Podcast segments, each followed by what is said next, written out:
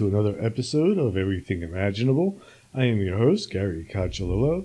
And before we get started, I want to thank all my listeners for listening and also thank the contributors to my show, who are executive producers Candace Sanderson, author of The Reluctant Messenger, Ms. Aida, psychic and author of Hoodoo Cleansing Protection Magic, binaural production engineer Damian Keller, author of Sounds Good, Sounds Great, and monthly co host Jared Murphy, author of It's Not Aliens, It's Worse, It's Us. If you are interested in contributing to this podcast, go to my website, everythingimaginable2020.com, and you'll find everything you need there. And now, without further ado, our guest for today is Rob Shelsky. Rob, how are you today? I'm doing fine. How about you? I'm doing pretty good. So, what's on your mind?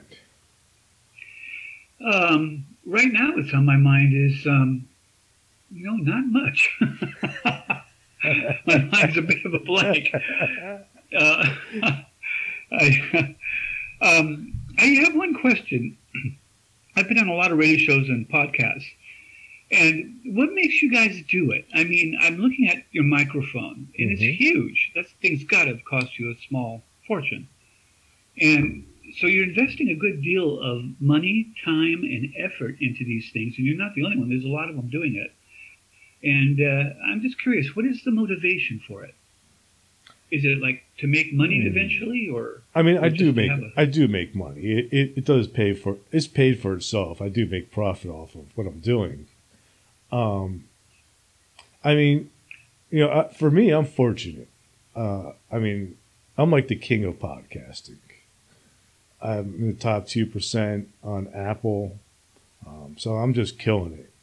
Um, well, yeah, you're doing very well. Yeah. But but what motiv- so so what, but what motivates me is to put out non-biased content, so people can make their own decisions. They can listen to something, gather the information, experiment if they want to, not experiment if they want to, and, and draw their own conclusions without having to listen to something like Fox News or MSNBC or CNN that's all trying to drive particular agendas or any type of and media network. Essentially, you all. Think, you think you're you think you're totally free of bias in that regard? I mean, can anybody be totally free of it? No, no, I can't be. However, I can have that intention, and my listeners can think for themselves. I don't expect them to okay. agree with me. I don't want them to agree with me. Well, in my books, I always leave it up to the reader to decide on the information that I give them. Mm-hmm. But I have to be honest, I already have my biases when I write the book, or I wouldn't have written the book in the first place. And so I gently try to lead them in that direction. I don't force them, but I do. I'm not completely free of bias. Right. I mean, if someone says to me, Do you think aliens are really demons and agents of the devil? No, absolutely not. So, I, am I biased? Yeah, I'm biased. I'm biased against that sort of thing, for instance. Mm-hmm. And, sure, um, we we're all biased, but the um, you know I, I think it's the intent. You know, it's the intent to give people the information and let them decide for themselves. And I told them also, don't listen to me. so, well, you know the old uh, euphemism about the road to hell being paved with good intentions. well, hmm. Have you ever heard that? I have heard that. But yeah. but maybe hell is not so bad. You know, I mean, if I honestly had a choice of floating on a cloud with angels and harps, or being in a pit of fire that's like a raging orgy, I'm going for the orgy.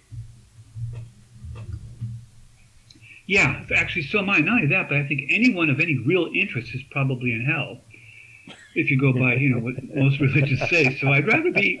I'm like you. I don't want to be sitting on some pearly white cloud strumming a harp and singing praises for eternity. I mean, that to me kind of would be hell. So yeah, I wouldn't mind. it makes you think though, like which one really is hell then, right? yeah, well, you know, there's a lot of movies and shows that have been done on what hell is, you know. But um, uh, did you ever see the TV series? I think it's on. Was it? Yeah, it's Netflix. Called uh, I think it's called the. Was it the Good Life? Oh, the Good Place. The Good Place. Did you ever see that? No, I haven't. Oh, that is one heck of a series. I think it's a little intellectual for some people, and but they did have, I think, three full seasons, and it's something you really got to watch because it, it's all about heaven and hell.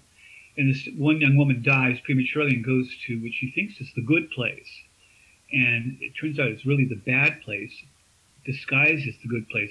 But Ted Danson's in it, and uh, quite a few people, and you, they discuss Nietzsche and all sorts of philosophies Hmm. and philosophers, and uh, it's a really good, fun show. I, you might like it. Try watching it. Yeah, Do you have I will. Netflix? Yeah, I have Netflix. Yeah, The Good Place, I think it's called. Yeah, I'll check that it's, out. uh, give it a couple episodes to build. You know, it's one. Of, it's not one of these shows where you're, it instantly hits the ground running. It's um, although it's not bad. I mean, the, the first episode intrigued me enough to want to keep watching it. So I have a feeling you might like it, since we seem to be similarly minded in that regard. yeah. Now, you asked me what was on my mind. I don't know why, but for some reason, for the last few weeks, it's been all about UFOs and AATIP and all that sort of thing. Uh, and also, um, it got me to start writing a new book. A new one? And the book, yeah, a new one. Wow. well, coming for the guy who writes like ten books a year. I know, it's like nothing new, right? well, this one has a neat title. I stole it from a uh, old 1950s movie, Earth versus the Flying Saucers. Did you ever Mhm. see it? I There's a line in the movie where the aliens warn humans. It says, "Look to your sky for warning. Look to your skies for warning." That's the title of the book because um, that's kind of what I've been thinking.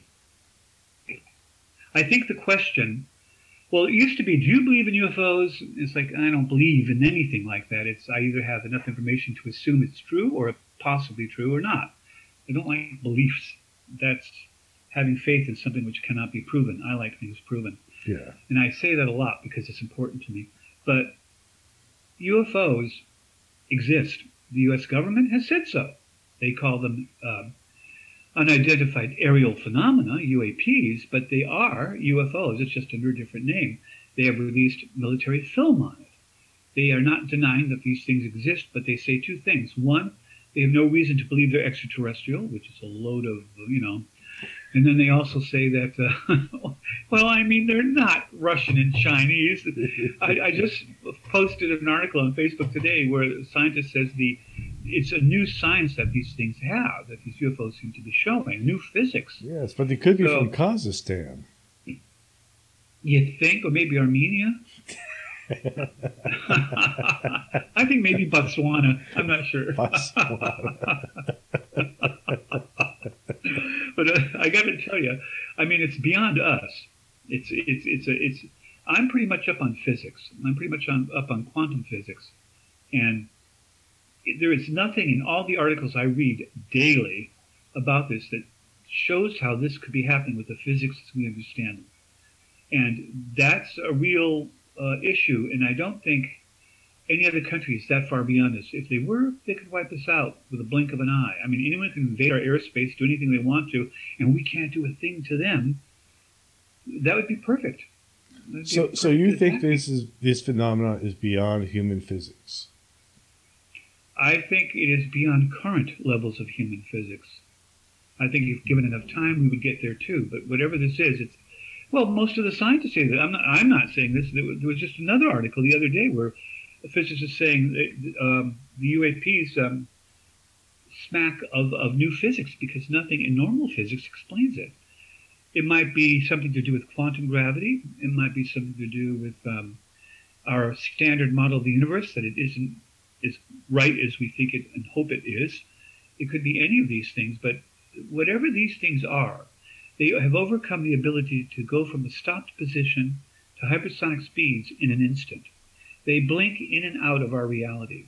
They appear and disappear. Either they're cloaking or they're literally phasing out of our reality. They um, speed so fast from a stopped position that anything inside them, instrumentation, any living organism, would be flattened.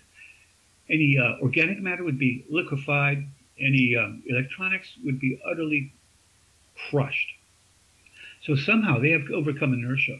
We don't know how to do that at all. I do. How do you do that? Stick a pin in someone Hmm? and make them run? No, no, no, no. I, I figured this all out. oh, you got, you got the answers. Oh, well, I to the guru. Huh? I, I do have the answers. Um, all these things are possible. Like, like, like you ask, ask all those questions again. Like, like, like, what can go from here to there in a blink of an eye? What can blink in and out of existence? Um, you know, what could withstand like those gravi- you know, those type of G forces? You know what that one thing is? God, an angel, the devil, a demon. Consciousness. My thoughts. Consciousness. My my thoughts operate just like a UFO. I'm blinking in and out of reality all the time. But you I'm going from here to there real quickly. Or round in circles endlessly. yes, all the all those things. Everything that a UFO you're, you're, does you think, is going on in my head. It, it, it, right. You don't think right. I, You know, think the, the the speed of thought is much faster than the speed of light. Have you ever measured? Um, have you ever measured the speed of your thoughts? Actually, scientists have, and you don't think much faster than you speak. No, that's I, what they've determined. Mm-mm. They're wrong. So unless you're a real motor mouth, you're not thinking all that fast. That that, that how to, how people have uh, precognitive experiences. That's different. Now you're talking not about speed of thought, but you're talking about the non-local nature of consciousness right. which is entirely different. Mm-hmm. Well, are they? I, I mean, what's the difference between? I mean, our thoughts come from consciousness. So if we're pulling right. from consciousness, that's why I said that you know these UFOs are they're they're consciousness. They're you know the one thing that can do what they do, basically, it, it, well, is, is is consciousness. Well, yes and no. They still seem to be bound by certain restrictions they still have a very solid appearance to most of them. Mm-hmm. The Tic Tac is a really good example of that, clear shot of that. And that was a military, government military film released.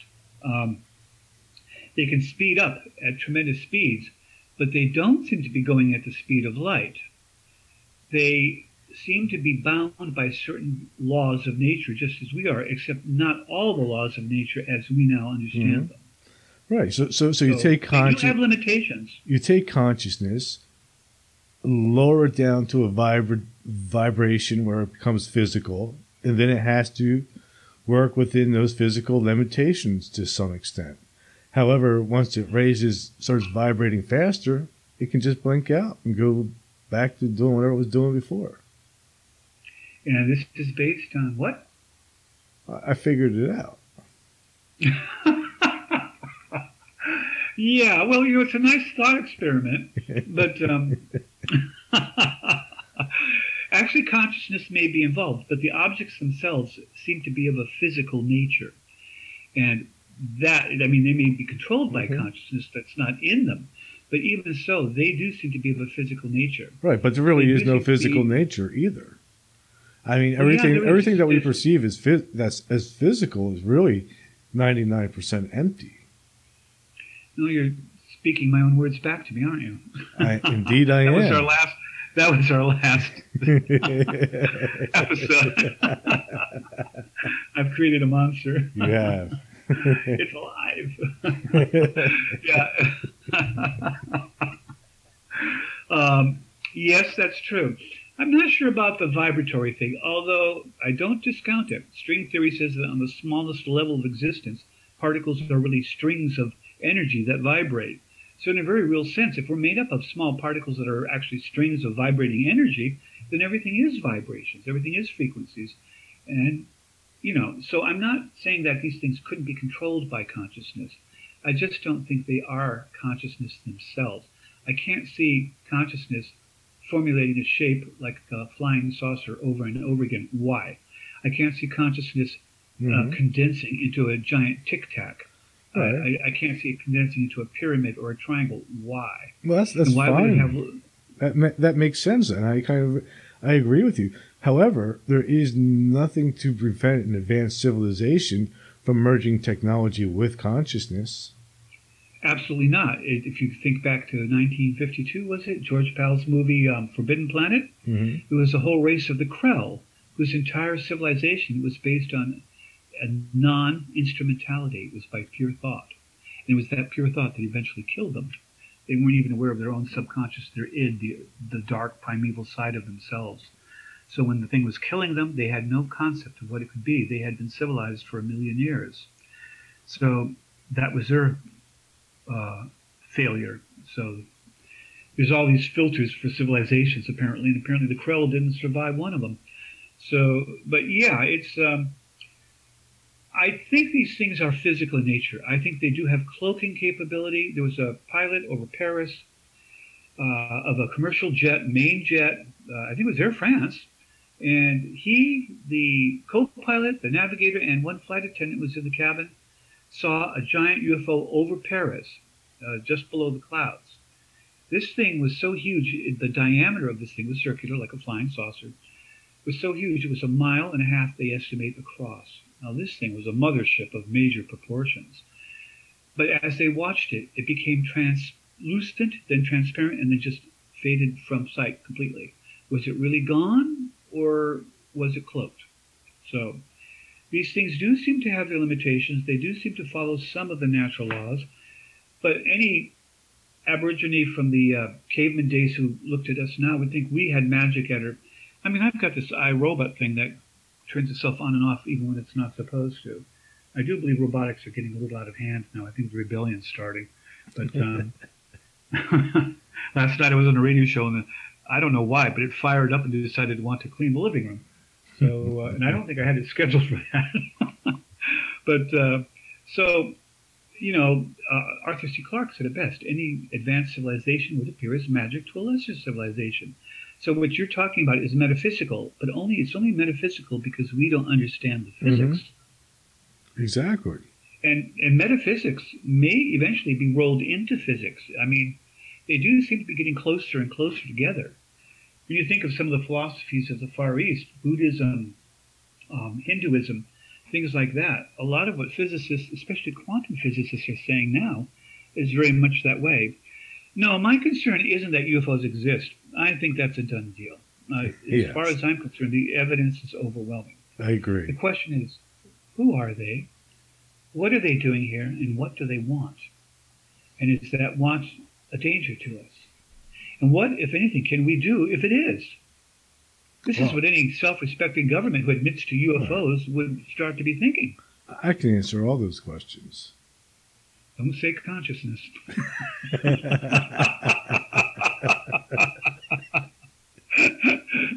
I'm not going on that yellow brick road again. I, I, I, think I, I think one. um, I don't think I don't believe we're just dealing with one set of extraterrestrials, um, and I, and I think that's one of the reasons why we have so many different experiences of the UFOs. Maybe some of the UFOs are conscious. Maybe some of them actually are physical aircraft. You know, maybe those are the, the, the you know cultures that advanced in a different way. Um, and maybe they're cotton candy that's become conscious and float around in the sky. I mean, they, they could maybe be anything. The probabilities are endless. Yes, but yes. that that doesn't help us. What what we need to find out is concrete information about who they are, why they're here, and what do they want. Whether it's a cotton candy consciousness or whether it's a uh, mechanical robotic UFO. We have to find out what this is all about because the government says yes, they exist, but they don't seem to be a danger to our airspace, and yet AATIP, the original program that was uh, you know investigating them, mm-hmm. the first word is not aviation. The first word is aerospace. But aren't they from so Alpha not, Centauri? Uh, Alpha Centauri, which one? A, B, or C? all those are I forget, I forget there, there's one that's a. Isn't there one that's a binary star system? Actually, it's a trinary, but the, the two of the stars are closer. Oh, then maybe I got the wrong wrong one. But I know they come from a binary star system. Some of them. Yeah, I, I, I forget. It, it, was. Um, some have um, said Sirius. Betty, Sirius you know Betty and Barney Hill. Betty, you know they, they told Betty where it came from. Yeah, assuming Betty got it. Actually, they they told her and they gave her sort of a star map. Yeah, but the star map just was didn't have Sirius? enough on it. well, there was Sirius. Uh, that's the dog star, and that is the one that the Dogon tribe in Africa said that the uh, sky people came from. That might And be what I'm oddly thinking. enough, yeah, not only that, but the Dogon people knew that there was an uh, it was a binary system, Mhm. and yet we cannot see the, the smallest star with the naked eye. It's amazing. And we're talking people living in mud daub wattle huts. How did they These people did not have telescopes. They, we don't know. Uh, some anthropologists theorized that the two anthropologists that investigated the Dogon and came up with this and um, said that they probably polluted the information, that they probably were the ones who gave it to them. Unfortunately, those two anthropologists did it at a time when we didn't even know it was a binary star system until several years after that all took place.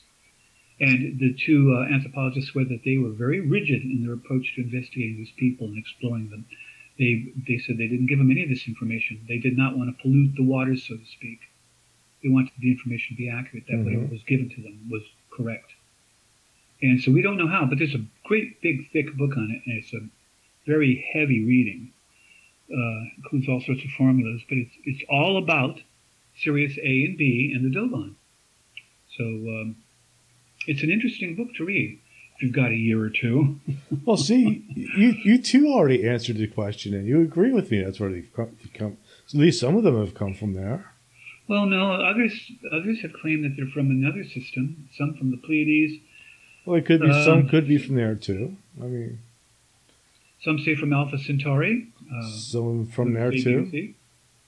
But Yeah. I think the star that they're talking about in Alpha Centauri is a red dwarf, and it's subject to a lot of flares, and the planet is too close for life to probably exist because it's being bathed in horrific radiation on a regular basis.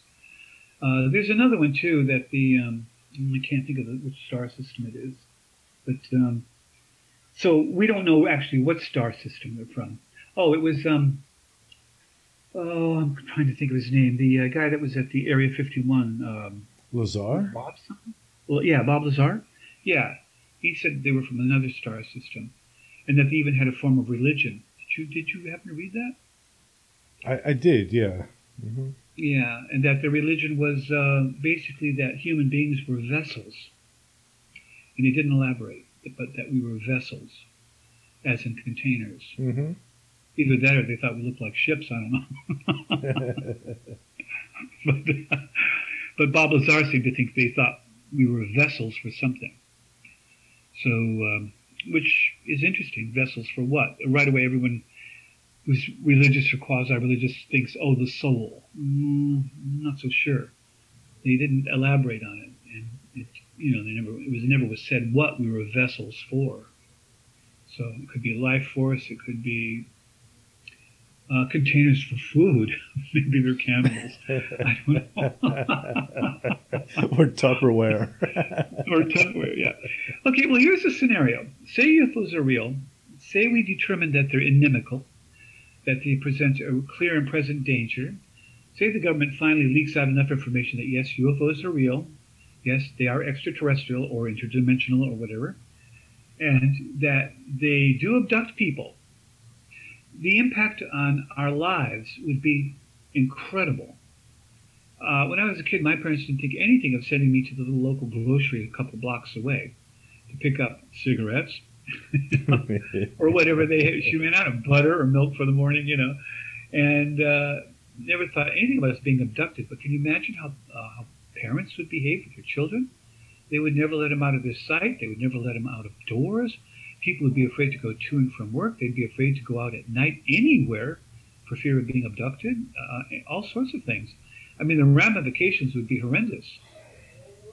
well, about one, I think, in a hundred people have had some type of contact with extraterrestrials. That's a pretty high percentage. Hmm. It is a high percentage. I mean, uh, what is it? One and a half million people claim to have been abducted. The number of people who disappear in America every year, uh, I estimated around 55,000. The FBI says 60, and those are people that are simply not accounted for. Not Mhm. by murder, not by spouses abducting the kids, whatever. This is outside of all of that. People say, oh, yeah, but that's probably just a parent stealing the child from the parent. I said, no, that was accounted for in the uh, accounted for in, the, in, in their processing. These are people who just vanish. Australia estimated that one year they lost 30,000. uh, Alaska, over a period of about 12 years, 12 to 15 years, lost 7% of its population, the so-called Alaskan Triangle. So, um, where are these people going, and why aren't they coming back, and why aren't they popping up at any other time or place? I mean, granted that people can be very good at starting a new life and changing who they are and blah, blah, blah, but our technology now with face recognition, fingerprints, you know, retinal scans, the whole bit, sooner or later, our technology should be catching up with them and finding these people Mhm. by sheer chance, if nothing else. They're not. Where are they going? It's a good Who's question. I, I would say there's probably two answers to that. One, um, they are being abducted and being used to colonize another planet, you know, or Slave labor? Or just colonization, you know, a, second Earth because we're wiping this one out, or there is a government program that's using them for some type of secret space program. Well, it can't just be a government program. First of all, Well, I don't it would have to be a global government. yeah, it would have to be global. And So, even United so, Nations. probably several hundred thousand worldwide a year. That must be one heck of a space force we've got out there. And I can't imagine how they would have the ships and the bases without someone seeing them with a telescope by sheer chance. Yeah, stargates. Yeah. teleporting them. Uh, and of course, there's a lot of explanations. Maybe they're abducted. Maybe they're they fell through a, a, a portal, an interdimensional doorway. Maybe it happens a lot more often than we realize. Maybe they fall into other times. All of this seems to be possible, and to some degree, even probable. Right. But my, my point is, if it were you, and you knew that aliens were real, UFOs were real, and that they were not our loving space brothers, and yes, there may be more than one alien, but that wouldn't change the scenario because if you think about it, uh, at a conference, uh, the Sky and Space Conference in Baltimore, I did a couple of years ago. Uh, women seem to be very prone to the space brother thing. At least they were in this audience because I had about eight of them who were out to slash my throat. I had to cower behind the lectern. Uh, well, there are space brothers. How can you talk about it like that? You know, I'm, I'm literally, it was just that level and to that degree. And um, I said, well, what do you think they are? She said, well, maybe they're just so advanced that they think that to, we're just ants to them and, and it's no big deal to step on us. I said, well, if they're that advanced and still loving people, I'm pretty advanced over an ant, and I try not to step on ants. Not knowingly, especially down here in the south, we have fire ants. I hate But, those um, things. Me too. So uh, if if they're that advanced that they don't give a darn about us, then that's still a major problem for our future, isn't it? Now, if they are space brothers, and another woman said, "Oh yes, but they're they're advanced, and there are other races that are bad, but they won't interfere because they have a non-interference uh, policy like Star Trek." I said, "Well, that's just great. So when people are being abducted, tortured, and mutilated, their bodies thrown down by a reservoir in Sao Paulo, Brazil, Mhm. and cattle and sheep and everything are being mutilated, and they're standing to one side because they don't want to interfere? Don't they also not want the other alien races to interfere with us? I mean, how are you in any way a benign, benevolent race if you're letting the people that you're supposedly watching over be abducted en masse and tortured, and fundamentally uh, their human rights completely abused and taken away utterly, and then permanently disappeared? Where are they? You said maybe they're using to colonize another Earth because we're messing up this one. Mhm. What bloody good would that be? If we've messed up this planet, what makes you think we wouldn't mess up any other planet we were on? Th- then it, I mean, maybe that's what's been it. going on. Though maybe they just keep moving us. Why? To, to, to filthy up another planet? Um, To turn another planet So- into a polluted cesspool? Maybe maybe the pollution that we create is something of value. Well, I wish they'd come over Greensboro once in a while and suck up the air here because it gets bad every once in a while. No, actually, where I live, it's not bad at all. But I can imagine living in Beijing would be pretty horrible. hmm you know, especially when they have that stagnant air problem they do in the winter. But yeah, it's um. So okay, back to the scenario. We've got them. You're afraid. What do you do? What would you do to defend yourself and your family? Let's go. I, I, I, say I they would first, the first thing I would do is I would try to strike a deal with these guys. You know, Oh, I would too. I I, would. I, I would my, I would my first thing would be like, like, like, okay, let's make a deal. I'll give you one child if you let me keep two. That would be my deal. Like, say I have three children, and they're coming down to do an abduction for, for whatever reason. It probably could be any of those scenarios we just talked about. The first thing I'm going to do is I'm going to try to reason with them. Well, see, I could do the same. I would just bow down before my new overlords and say, I, I will do your bidding. Would you like me to round up a bunch of humans and give them to you? As long as you leave me alone. oh man! so, well, you giving away your kids is hardly any better. My kid might have a better chance in space than on Earth. Not if they decided he was delicious and a savory gourmet treat. But No, uh, humans don't taste good. I hear they taste like pork. Pork? I don't know. I've heard. Yeah, I've heard. I've I heard read that. I read somewhere. primates don't. tasted, Primates taste kind of gamey. have you eaten a lot of monkeys lately? no, it's just something I googled. oh, well, then it must be right. Every time you get into an argument with someone, they say, well, Where'd you get your information? Off the internet. Oh, the internet.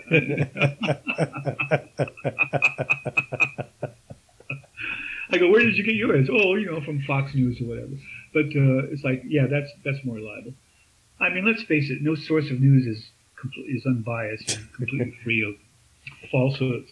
But again, so would you go hide in a bunker underground? Would you get one of those survival bunkers people buy and bury and then they can live in them for a year or two? You know, No, filtered air. don't do that.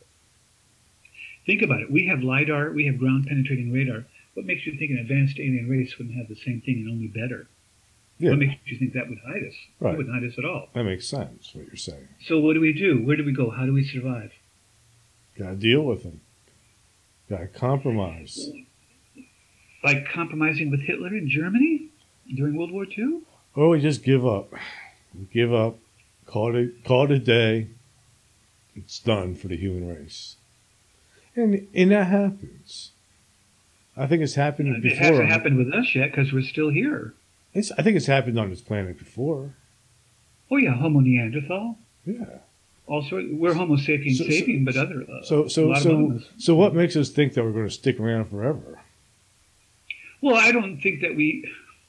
Hmm. or, or we even deserve think- to?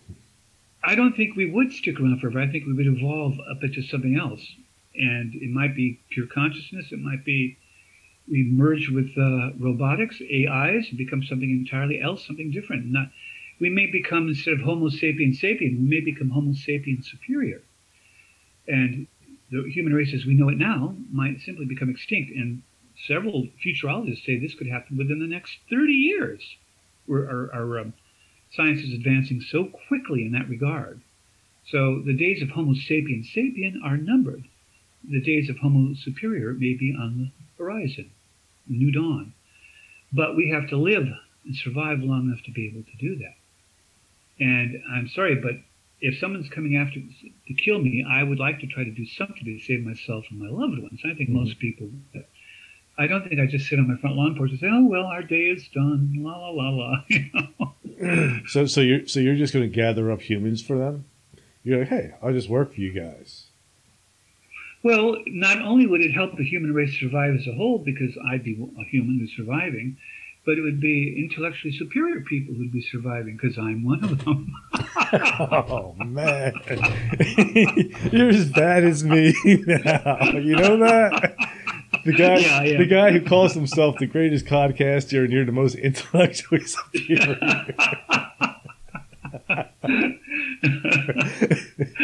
well, I think most people would know we're joking, but uh, the, truth is that's what this new book is going to be about because uh, the government knows UFOs exist. Now, the government's not stupid.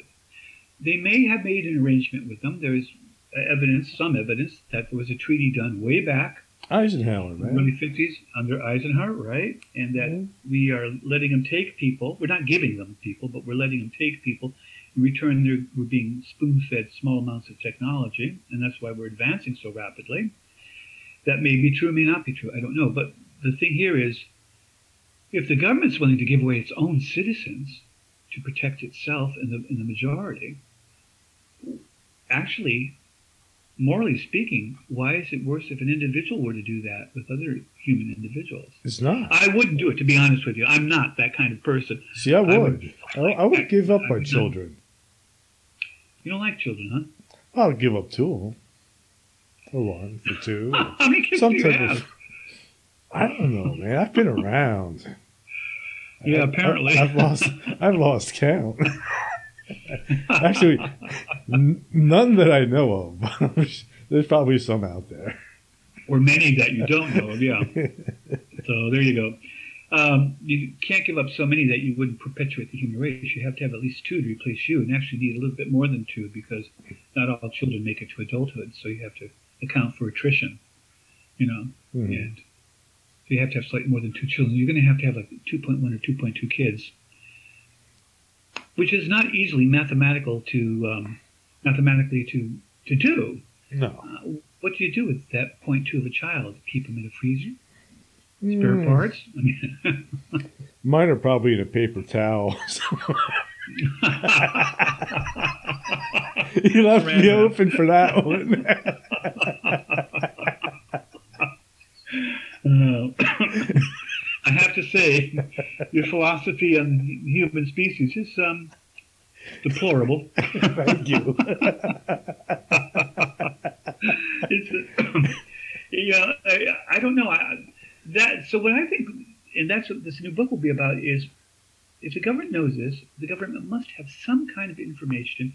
Must be. Tr- I mean, it may be that they have this treaty and they're trying to play catch up. They're getting this technology and trying to advance it as fast as they can and keep the lid on things in the meantime and keep things sort of quote unquote normal. Uh, so until we can reach the point where we can actually fight these creatures or whatever they are. And that that is a laudable outcome, especially if they have no control over the abductions. hmm I mean, they could interfere. They could send helicopters and jets every time they try to abduct someone or a UFO spotted anywhere, anytime. But maybe they're just looking the other way. They certainly have been for decades. I mean, for decades, they denied the existence of them completely. Swamp gas, Venus, you know, the moon on a cloudy night. Those are the explanations. Firefly trapped between two panes of glass in the windshield of a jetliner. wasn't a UFO, it was a firefly a very strong firefly to keep itself flying around at uh, 40,000 feet with no oxygen in sub-zero weather. so, but if we know that these things exist and that there's potential dangers involved, then why, maybe they are, is the government not taking some actions to protect itself and at least some of the populace? And you must have heard about these massive underground bunkers the government's built in places like Arkansas, where they even have sh- uh, shopping centers and uh, recreational and uh, facilities and condos, the whole bit. Oh yeah. Yeah. So maybe they are. Maybe this is what they're doing. Maybe they're they're trying to develop a way, but I'm not so sure how good that would work if these people have that kind of technology. Because if we can spot underground things with lidar and ground penetrating radar, why couldn't they? And better at it. Yeah, Maybe they use nuance or yeah. I mean, if we can do it, they should be able to do it. Even if they didn't and- have and the again, that sort of that sort of brings me back to the idea of relocating through stargates. You know, maybe we found some portals, created portals, or found natural portals, and we're able to send people through. And maybe we're planning for some type of extraterrestrial invasion, or, or we're going to wipe this out, or have an extinction event, and then all those people can come back to Earth through those same portals that they left. So, so maybe it's a, a colonization program, or and maybe, maybe it's a could just go to recolonization for Earth program. Yeah, it could be. Or maybe we could just go to Oz, follow the Olympic Road, and talk to the Great Wizard, and he could save us. I mean, this whole whole idea of portals and all this stuff is wonderful. Where's the evidence for them? You've never been to a portal? Only the standard doorways. They never took me anyplace special. Hmm. Sometimes places that weren't so hot. but All uh, Have you been to Sedona? yes, I have. Have you been to Bradshaw Ranch? No, I was never invited. All right. So I'll get you in touch with Tom Dongo, and, and, and he can get you into a portal. And where, where does the portal take you? You, you'll have to let me know if you get back. Oh, you haven't done it? No, I haven't. I would love to. If I had, if I have the opportunity to do it, I'll do it. If I get to go to Arizona and go through a portal, I will. Well, I've spent a whole winter in Sedona, and I went to all the uh, sacred places that the um, New Age people like, and I walked the spirals and all that sort of thing. And it never took me anywhere, except finally to the local uh, grocery store where I could get myself a Slurpee or a slushy or something because it was darn hot. Mm-hmm. But uh, sitting up on a hot rock baking in the sun in 105 degree weather just isn't my cup of tea. Hmm. You know, I'm just not really crazy. About, but by the way, Sedona is beautiful. You should go there if you haven't been. I will. I'm definitely going to head out there. But I haven't seen any portals. No portals. No, no portals.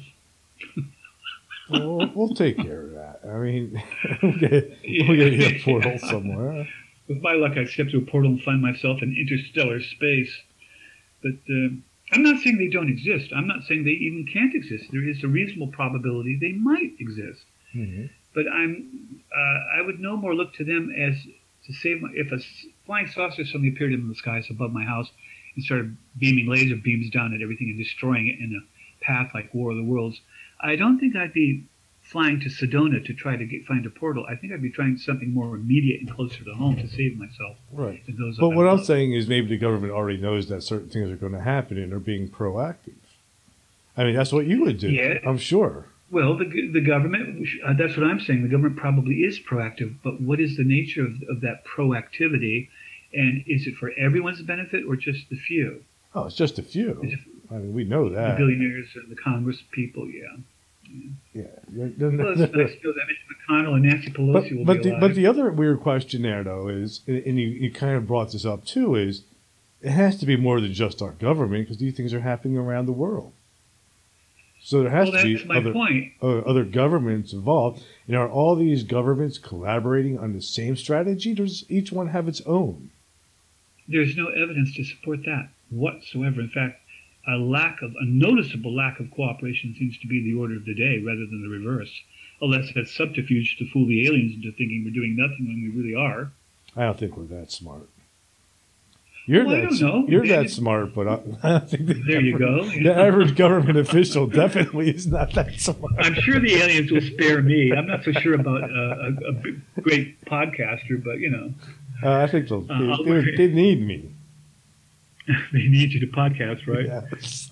By the way, one question: Why is it called a podcast? Because before iPhones, there was this thing called the iPod. And that was the only way to get access to the podcast. So wouldn't it be an iPodcast? It, would, it may have been. I don't remember what the original name was, but when it first came out, the only way you could get them was on iTunes for people that had iPods. By the way, I like your Buddha. Yeah, Buddha's pretty cool. Yeah, He hangs out and meditates. I used to have a, a, Zen garden in my yard in San Diego. The rake grass, um, grass, the rake sand, the stones, and a Buddha sitting on the pedestal in the center of it. And I had it completely enclosed, and it was really uh, a very serene and I don't know. I'm, I'm attracted to Zen Buddhism because I like the philosophy of it. Not all the aspects of it, but a lot of it I do like. Me too. Hinduism I like too, Me too. and I do have a thing for the elephant god. What's his name? Ganesh. Uh, he's so comical looking. I really like him. Yeah, yeah, gotta love the elephant god. I just noticed you were looking at the ceiling again. No, I think I have an elephant god here. Do you? Oh, you do. Well, isn't that cool? I mean, how could you not like him? I do. I like elephants anyway. Yeah. Yeah. I'm not crazy about Shiva, the destroyer of worlds. But um, Ah, sometimes so, that could be the aliens. so you're saying that if push came to shove, you would just lie down like a doormat and let them walk over you? I, I would bargain with them. I would say, look, you guys need a podcaster. And, and, and if you need some children, I can get you some children too. The edible variety. whatever you what, whatever you need, I'll hook you up. Children, podcast, angel dust, So- anything you So, ba- want. So you're basically you're a Benedict Arnold. You're a Quisling. Well, no, I'm doing this for the, sake of the human race, because nobody can By save the to aliens. nobody can save the human race except me. Ah, Because I I, think of one because I am who said it human. I am human, sapien supreme. mm, actually, I think it's superior, Superior. not supreme. you sound like a pizza with pepperoni. with pepperoni and garlic bread on the side. Yeah. Uh, by the way, how do you pronounce your last name? I was looking at that. Looking for the last four days. I've been looking at trying to figure out how to pronounce it. I, I, I haven't. How was it? Cachalillo. Bless you. It's exactly the way it's spelled. No, uh, it could be like Cacacolo or No. El Casi Cocolo. It, it, it- it's Italian. and In Italian, the two C's oh, I are figured it was Italian. Yeah. The, the IO is IO, and the Lillo is So say, say it for me one more time. Cacacolo? Cachalillo. No, see, I can't seem to do that for some reason. Cacha, next part. Lilo. Lillo. Cachalillo. Cachalillo. Oh, that's not so bad. Cachalillo. Okay. My name's Shelsky, two syllables, but everyone insists on thinking it's Polish, and they always try to put another syllable in there. They want to say Shaleski. I always thought it was it's only two Shielski. She, she sky. She el sky.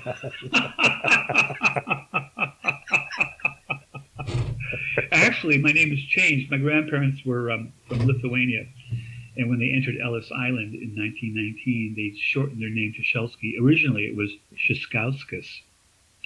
Try to spell that one. Shilskowskis? Shiskauskas. All right. So it'd be like S H E L K O W K I It was, S. it was nothing like was S K I E S K A S uh, K A S. Shiskauskas. All right. So it's close. There's no H in there anywhere. You weren't even close. You were putting H's and stuff. Get the H out. I'm just trying to make myself look good so the aliens need me. oh boy.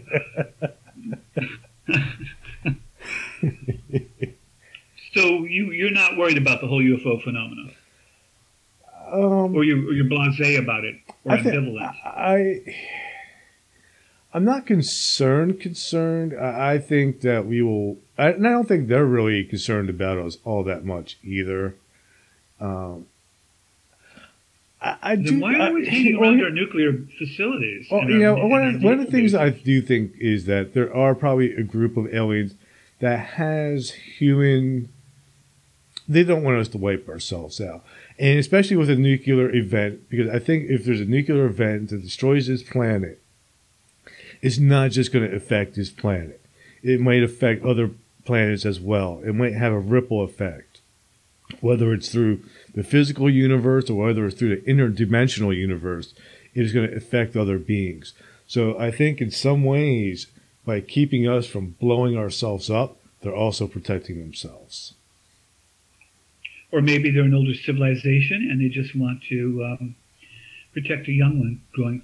You know, we have had nuclear weapons for over 70 years now, and we haven't used them. And they have stopped world wars. Isn't that odd? We haven't had a world war in 70 years. We've had brush fire wars, we've had regional wars, but we've not had a world war in over 70 years. I don't know. You're, I can see you calculating, aren't you? Well, yeah, you know, um, just sometimes I wonder, like, you know, how do we define a world war? You know, One that encompasses most of the nations of the world. right? And we've have had that though. I mean, when we invaded Iraq, there was a ton of countries involved with that. Oh, there was tokenism, most of it. I mean, England and France and places sent troops, but you could count them, the, the thousands of them on one hand or two hands. It was nothing like a world war, nothing like World War One or World War Two, No, where entire continents were uh, in upheaval. That is a world war. Yeah, yeah. Well, maybe tomorrow there'll be one. I mean, There's always I mean, tomorrow. would not, yeah, well, there is always tomorrow, but it has been 70 years, so look on the bright side. That, that is that is good. But I do think that, nu- that that that the nuclear thing is a concern, and, and maybe the reason we have not used these nukes is because of the extraterrestrials. maybe maybe, be. maybe they're. Ha- I mean, maybe that's part of the treaty. It's like, look, guys, don't use these things because you're really going to screw things up, not just for yourself, but for us too. Well, and, you know, and- and if, yeah, and if push comes take- to and if push comes to shove, we're going to wipe your asses out before you come and mess our shit up. or they could just let us wipe ourselves out. hmm It wouldn't be too hard for an alien race with UFOs to trigger a, a, a- war, a world war. It would be really easy to disguise certain things and make it look like it's from Russia or China coming to us, and that's all it would take to trigger a nuclear holocaust. True. That's all it would take. So they have. There was one case where they were near one military base when they were launching a nuclear missile. It was not armed, and I'm not even sure there was a warhead on it, but there's clear um, video of this thing UFO shining a beam at the missile, and it went off course. And at the same time, on the base, the um, coding mechanisms for the nuclear missiles suddenly activated, and the military. Uh, checked that out thoroughly afterwards, and they never came to conclusion. They Hmm. most they say it was a glitch, some glitch, huh? I, nuclear I warheads and missiles. interviewed somebody. I think it was Terry Lovelace, and he was at a military base, and he he was there at uh, one of these incidences where the UFO came over and just disarmed everything the electric, the, the, the nuclear stuff, it all went down. Yeah, it, it's almost as if they're demonstrating to us their capability if push comes to shove. So maybe they don't want us to have a nuclear war, and maybe that's why we haven't had one. But what do they want? That's the question. We know what they don't seem to want, but what do they want? And that is a big question mark. And until that's answered, we have to consider all the ramifications and possibilities. What do you Some think it those is? are Like, what does your What gut do I- tell you? Well, what does my gut tell me? My gut tells me that they're not here to destroy us, but they are manipulating us to a, a large extent. Now, the reason they're manipulating us, I don't know. But there's no doubt if the abductions, if even a small percentage of those abductions are true, then they are manipulating us. If they are buzzing our military bases, they're manipulating us. If they're constantly observing our military naval vessels and aircraft, they are manipulating us. If they, they are watching us and observing. Why this great interest in all those things? The, no one spends time, effort, and energy on anything unless there's a payoff. Even for aliens, that must hold true. You can see I'm a real capitalist by nature. Yeah. But it makes sense. Yeah, there- there's got to be a uh, motive. I mean, otherwise, why yes, do it? Be You're not going to do So- something without reason. So then you have to start deciding what are the main probable, not possible. You start with possible motives, and then you narrow it down to probable motives. And that's kind of where you have to go. But the problem with that is you have to figure out who the heck they are. Are they from the future? are they interdimensional? Are they extraterrestrial? Did they always exist on Earth underneath the oceans and we just didn't know another civilization existed and grew there? And uh, or are they some form of life form here on Earth that is so different from us that we don't comprehend it as being a life form? So, I mean, if we could narrow that down, then maybe we could define motives. And that's the problem. And I'm sure it's the biggest problem the U.S. government has, but it's one we need to solve Mhm. because it's the not knowing that's dangerous. Where ignorance is bliss, a little knowledge is a dangerous thing. Now, MUFON, and I was a field investigator for them, they have a massive database of UFO sightings. But what I'm not seeing is anyone trying to find patterns. How many flying saucer shapes are being seen? Where are they being seen and at what times? Versus triangles, versus cigar shape, versus um, pyramid shapes. Uh, have they tried to classify all the different kinds? Um, under what circumstances are they being seen? Where where do abductions seem to be taking place, according to the people who report them? Is it mostly in the United States? Is it evenly spread around the world? Is it in underdeveloped countries? Find patterns. When you find patterns, then you can make uh, come to some conclusions as to what those patterns imply. But until we actually do something with the data, instead of just having a, a TV series on on, on uh, uh, Hangar, whatever it was for uh, MUFON, Mhm. I don't see that um, you're going to come up with answers. We need to start finding answers. To do that, we need to massage the data, sift through it, and we need to come up with something, patterns, Right. whatever. And you're you're absolutely right there. There's definitely we got to take the data that, that they have collected and do some analysis on it and look for some common denominators. I mean, some have been picked up on it, like like the nuclear thing. Like we know that's a common denominator in a lot of this. Another one is volcanoes. That's an interesting one. Well, there was one um, government report that even referred to them as um, unidentified uh, multi-medium objects phenomenon, meaning that because they have seen them in the air and they've seen them come up out of the ground and they've seen them come up out of the ocean, that they seem to be able to transit in different mediums, including underwater. Mm-hmm. The um, what was it? The USS Kennedy, the aircraft carrier. It was buzzed by flying saucers or UFOs. They saw them underwater. They saw them in the air. This went on for some time. For some reason, that aircraft carrier became the focus of the aliens' attention, or whatever they are. And this has happened on other occasions. But again, you're right. We do know that they're associated with the military a lot, but they're also associated with a lot of other things. Why are they flying over the outback in Australia and draining a water tank of all its water? They're They, thirsty. um, they're thirsty. They're making 10,000 moonshine. gallons of water. That was some thirst they had. Must have been a hangover. But, uh, those aliens, they can party. But You know, I, I, I, I've seen that that that actually, you know, you know about that lake, you know, dropping. You know, was it like it was like 18 inches or something like that. Measurement of water loss. There is an explanation for that. M- Maybe there was some kind of seismic event, and that water just went underground. no, this took place in Rosedale, in Victor- the state of Victoria, in Australia, and it was a water tank. There was a man on a motorcycle. He was taking care of the ranch. Oh, He saw it come over the ranch. He went out to chase it. Um, it hovered over a water tank. It, it had something like a tube descended from it into the water tank. Now, this may not seem important to you, but if you're in the Australian outback, water is a very, very precious commodity. mhm. They needed that water to keep their cattle alive. It drained it dry, and when they looked inside of the tank, and it was a huge tank, they found that the sediment in the bottom formed a peak in the center as if it had been sucked up along with the water to some degree.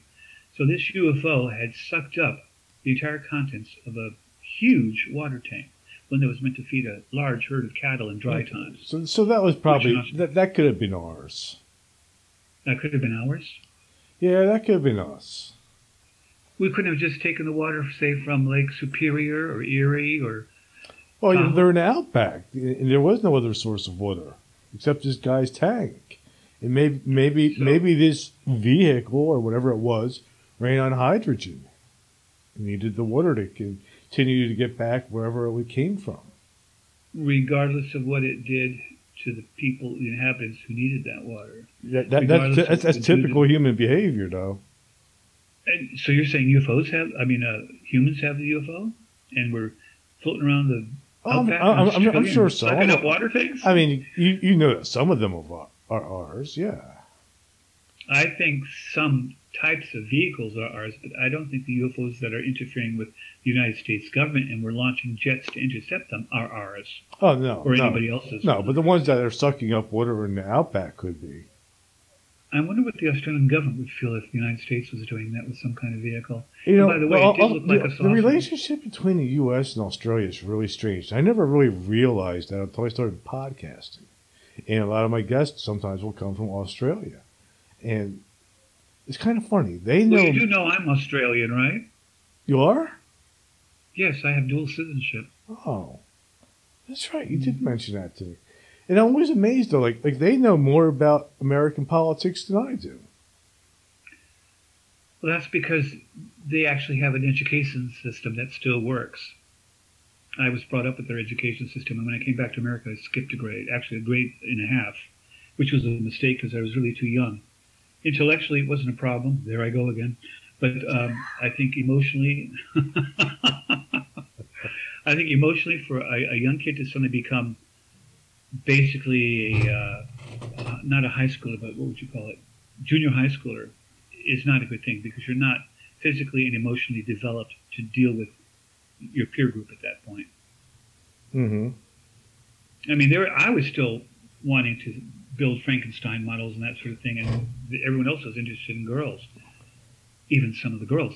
So you um, you know, I just didn't seem to fit in well because I was running almost two years behind them uh, as far as my uh, education and emotional. I'm not education, but my emotional development. You know, I, that kind of thing. So, so when did you lose your virginity? Uh, I was 17. How old were you? 12. Uh, wow. Was the other person as young as you? Yes, of course.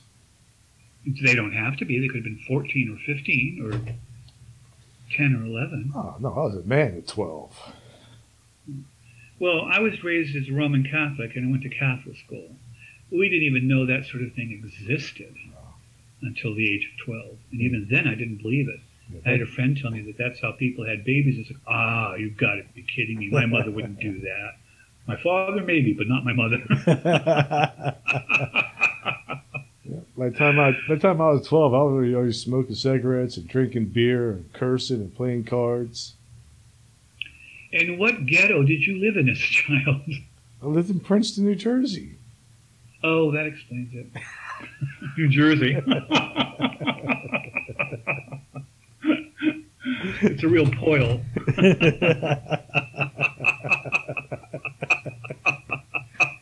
But but seventeen but seventeen's not bad, actually. I mean seventeen's normal, I think.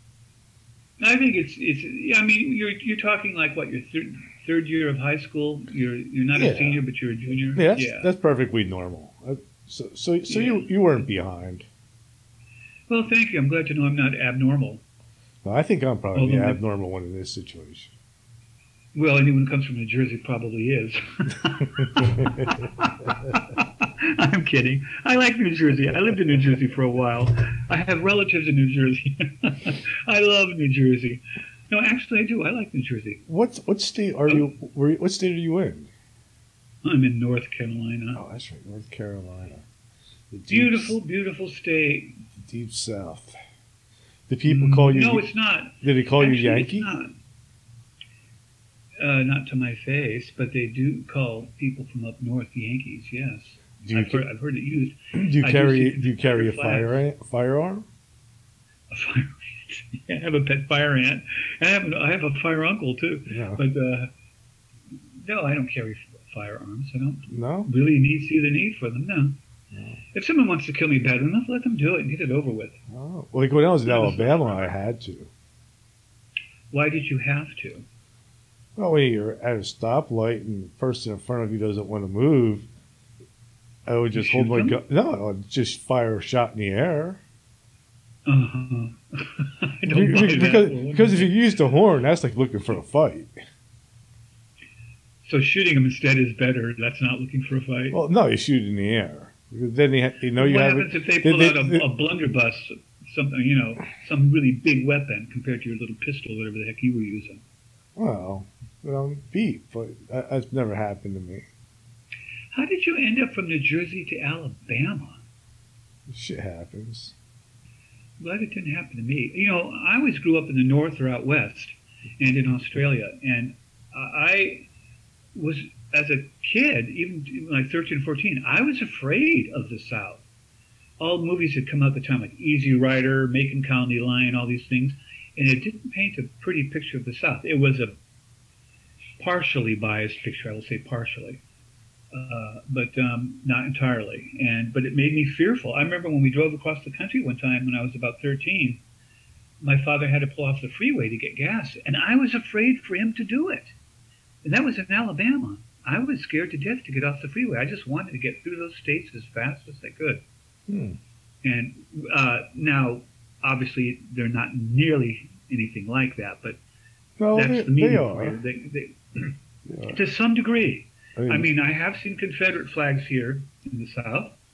I was in Subway yesterday getting a sandwich, and the woman wasn't wearing a mask behind the counter. I said, "How come the one woman behind the counter is and you're not?" She said, "Oh, I have a doctor's um, excuse not to for a medical reason." I said, "Oh, that's understandable." And I said, "Well, I'm not worried. I don't. I don't have a mask on, and I didn't. I'd forgotten it was in the car." And Mhm. um, I said, "I don't have a mask on either, so you know, no worries." I said, but I have had all my shots. And she says, I wouldn't have that poison in my body. It's like, okay. And I just took my sandwich and sort of backed slowly towards the door. But, you do hit a mentality here sometimes that I find stunningly insulated, as if the rest of the world isn't real. Um, I, I just can't fathom risking your life. I mean, I grew up in an age when vaccines were everywhere. You used them and you had them, and you were glad you got them. I had a friend who ended up in a um, uh, iron lung for three months before he died. He was 11 years old when he died from polio. When they came out with the Salk vaccine the next year, you can bet my parents forced me to take it. I took three different versions of it. The, twice I had the shots, and then later when they came out with the oral version, I had to take those too. Hmm. My parents were taking no chances, and I never got polio, and polio no longer is a problem. Same thing with smallpox. It's because my generation got smallpox vaccines that the, our generations now don't have to, because smallpox no longer exists in the, in the world, right. except in a laboratory. So I'm not saying that everyone should take the vaccine and it's right for everyone. But the idea that a perfectly healthy woman would say she won't take it because she won't, doesn't want that poison in her body, hmm I can't imagine what a bad case of COVID would do to her and how she'd feel about it then. I just don't, you know. COVID's. An, I had COVID twice. Well, the majority of people don't get it very badly. That's the thing. But there are a lot of people who get it and die from it. My brother died of it. oh, I'm sorry. So I'm, oh, well, I didn't much like him anyway. you didn't? Would, would, would you would you have given your brother to aliens? You know, I might. Yeah, I probably would have.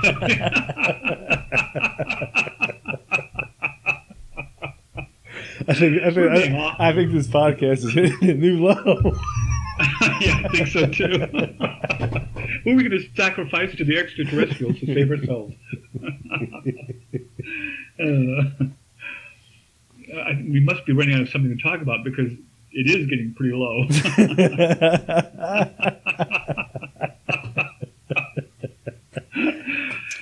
I do hope you know that I'm only joking. I really wouldn't have given my brother to aliens. no. But if they said it's either you or him, I would have to really think about that. My brother wasn't a bad person, but he was dumber than a rug. Hmm. I mean, he really was. He just wasn't real bright.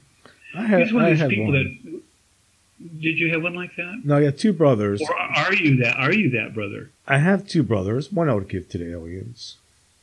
Would you? Yeah. How about the other one? The other one, no. Have to think about it a little. No, I wouldn't give them. No, definitely not. But you'd give your kids away. Oh yeah, the kids absolutely. I well, you know, kids are short, and nasty, mean, and brutish. and I can always make more. Actually, you know, this is a weird sideline, but you know the story of Hansel and Gretel, right? Yeah. You do know that when that story was written, it was based on fact. No. Not about Hansel and Gretel, but uh, Europe was going through the Little Ice Age, and families were starving, and they would take kids out into the woods and let them die so that the other kids could survive. They had to make some hard choices, and sometimes they had to put their kids to sleep, so to speak, and the parents lived because they knew that they could have more, whereas the kids weren't going to grow up anyway because they simply were starving to death of malnutrition. Those are some tough choices. Humanity has not had it easy. We are up from the mud. We are reaching for the stars, but we have feet of clay. And people like to put down humanity and say we don't have a chance, and it's apocrypha. And it's, but if you look at the history of the human race, generally speaking, despite major setbacks along the way, major horrors, the general trend has been upwards. There's less starvation in the world today than there has ever been. We have a darn good technology that's spreading worldwide. It's not everywhere yet, but it's most places now, except for Africa and parts of South America. But um, we have uh, democracies that are thriving in lots of areas. When just 40, 50 years ago, the world was mostly autocracies and dictatorships. We have cured a host of illnesses, including polio, smallpox, diphtheria, typhoid, you name it, we've done it. It's we're doing really well. So I have a lot of faith and hope in the human race as a whole. If we band together, if we work together, I think we'll make it. That is inspirational. Okay, Mr. Doom Gloom, tear it apart. No, no. I mean, that was great. Like, like, that was almost like the speech from um, Independence Day. I think it was better.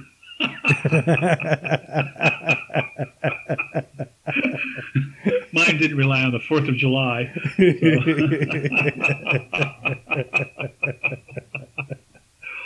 but you know, seriously, the general trend of history, and again, I'm not saying there weren't some major horrible setbacks along the way. That's part of life. It seems like for every two steps forward, we take one step back. But generally speaking, the trend has been upwards. We are reaching for the stars, and they are getting to be within our grasp. You are contemplating things that your grandparents would never even have thought of. I remember my great grandfather had a little crystal radio set, not much more than a penny and a safety pin kind of a thing. And he would listen to the news and think it was just absolutely wonderful. And all he got was NBC, ABC, or CBS News over the radio with a headset. And he thought it was wonderful that you could get news about things that were happening around the world because all his life, all he had ever gotten was what was in the local town. Maybe the state if he was lucky. All they had was telegraph when he was a child. They didn't have the telephone. So, I mean, I think we should probably count our blessings to some degree. It doesn't mean we should sit on our laurels and, and not do anything, but I think we have done pretty darn well in the last hundred years or so. We really have. We've avoided a, a world war. We've, you know, developed all these technologies. I can't imagine what life would be like without my cell phone. I was in the dentist's office yesterday, and normally if I was there 20 minutes, I'd be complaining to the receptionist. Why isn't my appointment was 20 minutes ago? Why am I not seeing the dentist? You know, this time I'm just sitting there, I'm looking up stuff on uh, Facebook, YouTube, whatever, totally engrossed, totally entertained. And of course, there's always porn if you have to, you know. So now I know why you have such a nice smile. You go to the dentist. You haven't seen my smile. I've seen pictures of you. Oh, those are fake. fake news. Because you have like these shiny white teeth. Yeah. Thank God for Photoshop.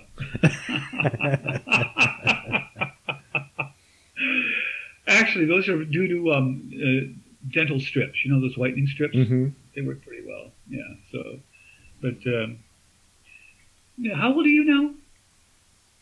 Uh, 53. I'll be 54 next month. Hmm. Well, you don't look your age. You, I would guess you're somewhere in your low 40s. So Thank you. you, you, so far, but don't count on that. That's, You'll hit a certain age, and, and then all of a sudden you'll look in the mirror one morning and you'll think, "Oh my God, I'm old." No. It'll I, happen, I, I, trust will. I will always look at myself and I'll know that I am above average looking For a cadaver, for anything. die young and leave a good-looking corpse. Isn't that what James Dean said? Live Yep. fast, die young, and leave a good-looking. but I don't even have to Yeah. die young, no matter what age I am. In fact, I get better with age. My, we do live in a fantasy realm, don't we? I mean, it's, it, it's amazing. Every, every day, the older I get, you know, the the more what does your physically. therapist say about this? Hmm? What does your therapist say about this? Oh, I don't have a therapist. I'm my own therapist. you, you know what I'm talking about, the, the court-appointed one. I, I'm the best therapist I've ever had. You are, huh? Yeah. I always agree with myself. you- Do you find do you, do you use any kind of um, um, you're not an ayahuasca or anything like that, are you? No, ayahuasca, whatever the I, heck. I, I don't I don't do any drugs or drink anymore. oh, please don't invite me to any of your parties. I would like to see us all sitting around in a circle doing absolutely nothing. But oh, there's always things to do. Play Cards Against Humanity. It's always fun. Play cards against humanity or Have- humans? Have you ever played that game? No. It's a fun game. Well, see, I drink, so I don't have to play games. Even probably even funner if you're drinking. funner? It's funner if I drink? More fun if you drink. yeah, that might be better, yeah. Yeah. Oh, Things can be funny and funnier, but not more, not more funner. funner. Uh, you forget I'm a writer, I'm an author. Sure. dissect things. I heard some Yeah. term today that, that didn't make any sense to me. I forgot what it was. And it was on the news. And they it was a commercial. I don't know. I've had to look things up that I've seen on TV because I've never heard the word before, and I think, what the heck is it? Is that even a It- word? I think it was like the the winnest. Like the most win. They called it winnest.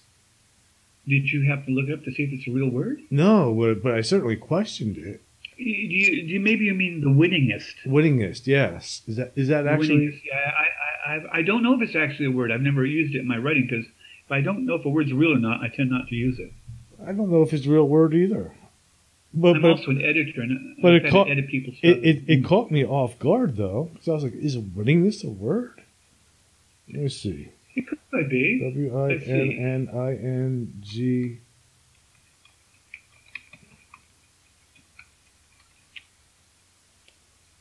It's an informal. It is a word. I guess. Well, it says it's informal. It- Informal North American. That means it's not precisely a word. It's, it, dictionaries will put. You, you'll, you'll see ain't in the dictionary. Ain't's not really a word, but they put it in the dictionary because it's common usage.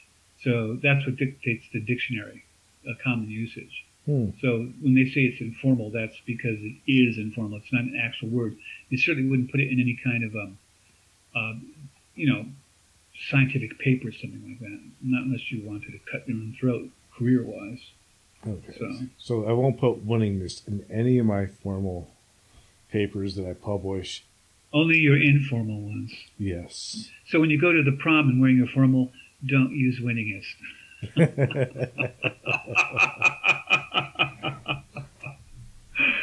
Did you go to your senior prom? I did. I didn't. No. No, I, I can't remember why I didn't. There was a reason. I'm not sure what it was. I might have been high at the time. I don't know. No, I uh, uh, I think we had just moved to a new school, and I didn't know anyone. And it was my last, it's my senior year, like the last two months. Yeah, it was. That is what happened. I went from Chula Vista High School to Hilltop High. And I didn't know a soul there, and I just didn't want to go to the prom because I didn't know anybody. It'd only been like a month there. Hmm. So just uh and I never was really much into that sort of thing. I've never I've never really enjoyed associating with my peers. And again, this is going to sound elitist, but I didn't find that they were very interesting. All they wanted to talk about was the most most recent, newest, winningest flavor of bubblegum or band, what rock music you like, and and idiotic stuff like that. I'm sitting there wondering about the nature of the universe, God and creation, and they're sitting there wondering about when are the Beatles going to come out with the next. No, I shouldn't say the Beatles. I like the Beatles, but I mean they would ask me to name of a band, a current band, and I couldn't because I didn't wasn't really. I knew the songs. I liked the songs. Don't get me wrong, the music, but it never occurred to me to bother try to memorize which band was playing which songs. They were on the radio. I had no control over it. Hmm. So you just listened and enjoyed it. And gradually you got tired of one song, and by then the radio station was pumping another one up the charts. So there you go. But no, I never was much into. I never. Uh, I had a rifle. Never much cared for it. Didn't particularly want to go hunting. Um, I caught my brother shooting sparrows off a power line one time with my rifle, and I slugged him. And he couldn't understand why. It was good target practice. And to me, it was butchery for no Mhm. good reason. I mean, I, like I said to him, sparrows have a short, miserable existence. Why do you have to shorten it even more just for the sake of your own pleasure of target practice? Yeah. Use a beer can or a bottle, you idiot. So, so you can see why I'm willing to give them to the aliens. Yes. Yeah. Interesting. I mean, You know. You know. Like, like for me, like the high school prom. I mean, at the time, like during high school, I was taking a lot of drugs. So I was high most of the time, especially angel dust. But I don't even know what that is. it's amazing. You, got, you should try it. Uh huh. I should. That's- And that's why you stopped, right? Well, I did it for three months. I mean, How can you remember precisely? You're high the whole time. oh, I know. What is angel dust? Is, is it a chemical? What is it? It's PCP. Yeah, that doesn't tell me anything. I've heard I've heard angel dust is PCP. It's like when I asked my I, father. I mean, I don't know. I don't know what the chemical compound is or anything like that. But if you Google It's- it, you'll not- find it. It's a, but it is a chemical. Yeah. I mean, your answer was like one time I asked my father when I was a kid what hemorrhoids were. I, I mean, it, it, it's, it's like LS. Oh, It's kind of like LSD, but like way more intense. It'll last a lot longer. Mm. my brother had taken angel dust when he was in the army in Germany. They discharged him. Luckily, he got a general discharge and not a dishonorable. Hmm. We had to pull strings with our local congressman to get that done. So, my brother was one of these people that he would stick his hand in the fire to see if it was hot, and then a little later he'd stick his other hand in to see if it was still hot. That was about his level.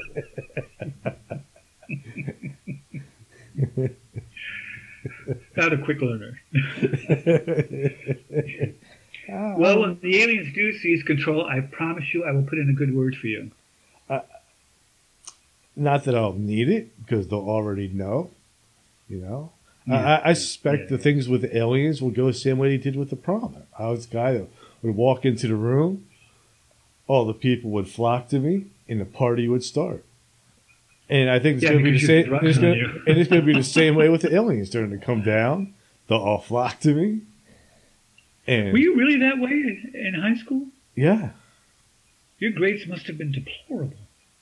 Oh yeah, my grades were awful, dude. In fact, in fact, recently, recently I had to get a transcript to get my job that I got down here, so I had to get my high school transcript, and I failed. art. Yeah, yeah, and Not I, diploma? I, I, I failed art.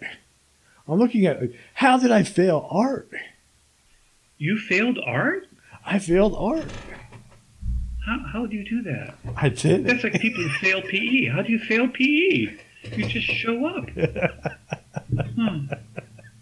yeah, somehow I, I found out that I was. Um, did did they have classifications at your high school? Did they have the X, Y, and Z kids? we had um the smart kids, you know, like I guess they were like the college prep kids. There was the Yeah. normal kids, and then there was like the group that I was in. The Wh- wh- Which the wo- kids. which the word for that group is no longer acceptable. Mm. Does it begin with an R? Yes. Yes, I thought so. Yeah, it was pretty common in those days. Yeah, yeah, it was. Uh, we had X, Y, and Z. Y was advanced. X was basically average, and then we had Z, and, and we called them zoo kids because they uh, basically uh, were intellectually challenged. And uh, but I didn't know. I had no idea this was going on. And I was with a kid one day, and he said, um, was talking about his class, and I said, "Well, how come you don't have my uh, geography teacher, Mrs. Boster?" Because because she's a Y teacher. I said, "What's the Y teacher?" She said, well, "You're a Y kid. You you you have all Y classes. I'm I'm a Z. I'm a zoo." I go, "What are you talking about?" He said, X, Y, and Z. You're in the Y, and and, and I'm in the zoo class." And uh, so I went to my school counselor. I said, "What is this?" He says, "Yeah, you are Rob. You are in the Y class. You." Uh, and I said, uh, why was I never told this? I might have tried harder. I might have excelled more if I'd been told I had the potential or capability of doing so. Because I got to be honest, I was coasting. I could psych out the teachers and the professors. It was Mhm. pretty easy to do. I completely faked the final for my geology class in college. So uh, it's supposed to be a semester-long project, and at the night before it was due, I just drew up pictures by hand, drawings and stuff, and I got a B plus for it my best friend said, "Well, if I had known that, I wouldn't have bothered doing it." But so I did not know that they were separating people out, and yet they weren't. How is it that the people in the lowest group, the zoo class, knew all about it, but me in the Y class didn't know a darn thing? How They much of an idiot is that? They didn't want you to know. But the kids in the zoo class knew. I shouldn't say zoo, Well, but Z well, it, was, it was okay for them to know because they weren't going to do anything about it. But if, if, if, the guys in, in, in the Y and X classes knew about it, then they might try to change it, Change what? change the, the hierarchy because you guys might find In it You, unacceptable. change, you didn't change the hierarchy. You said yes sir, and no sir, or yes ma'am, and no ma'am, and that was it. We didn't have riots in our schools. We didn't have any. We didn't have shootings either. You know, I went through all my all my years in school and college. Never even heard of a shooting at a school. Never. How that's come about, I don't know, but I never did. We had one. How about you? One. It wasn't that bad, though. It was just one kid. Oh, that makes it better. Uh, I, I- it, was a, it was a legitimate gunfight, you know. Like this one kid On campus? Yeah, this one kid slept with his other one's girlfriend, and so the other one brought in a gun and tried to shoot him. Oh, that's right. You were in New Jersey. I keep forgetting that. So Yeah, I, I mean that stuff happens. It was justified. No, it doesn't. It never used to happen. It never used to it happen. happened Never then, heard of and it. this was like 1985, I guess. Oh yeah, well I predate you on that then. So, but when I went to school, never heard of it. Never heard of it. Our biggest concern was what to wear to the school dance, or whose friends were going to come over to your house after school. Who was in, who was out. We remember the surfs or the soch or the jocks. That was our whole life. That was the extent of what we had to worry about. At the time, it seemed like a very big deal. Now, in retrospect, it seems like we really had it good. Yeah, you got it pretty good. I, but it wasn't that much difference for me either. You know. Except for the odd murder. Yeah. not not all the turtles make it to the sea. That's just. A...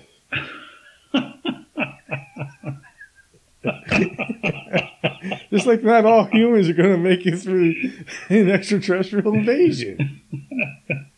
not all the flies are going to avoid the fly swatter, right? Yeah, I get it.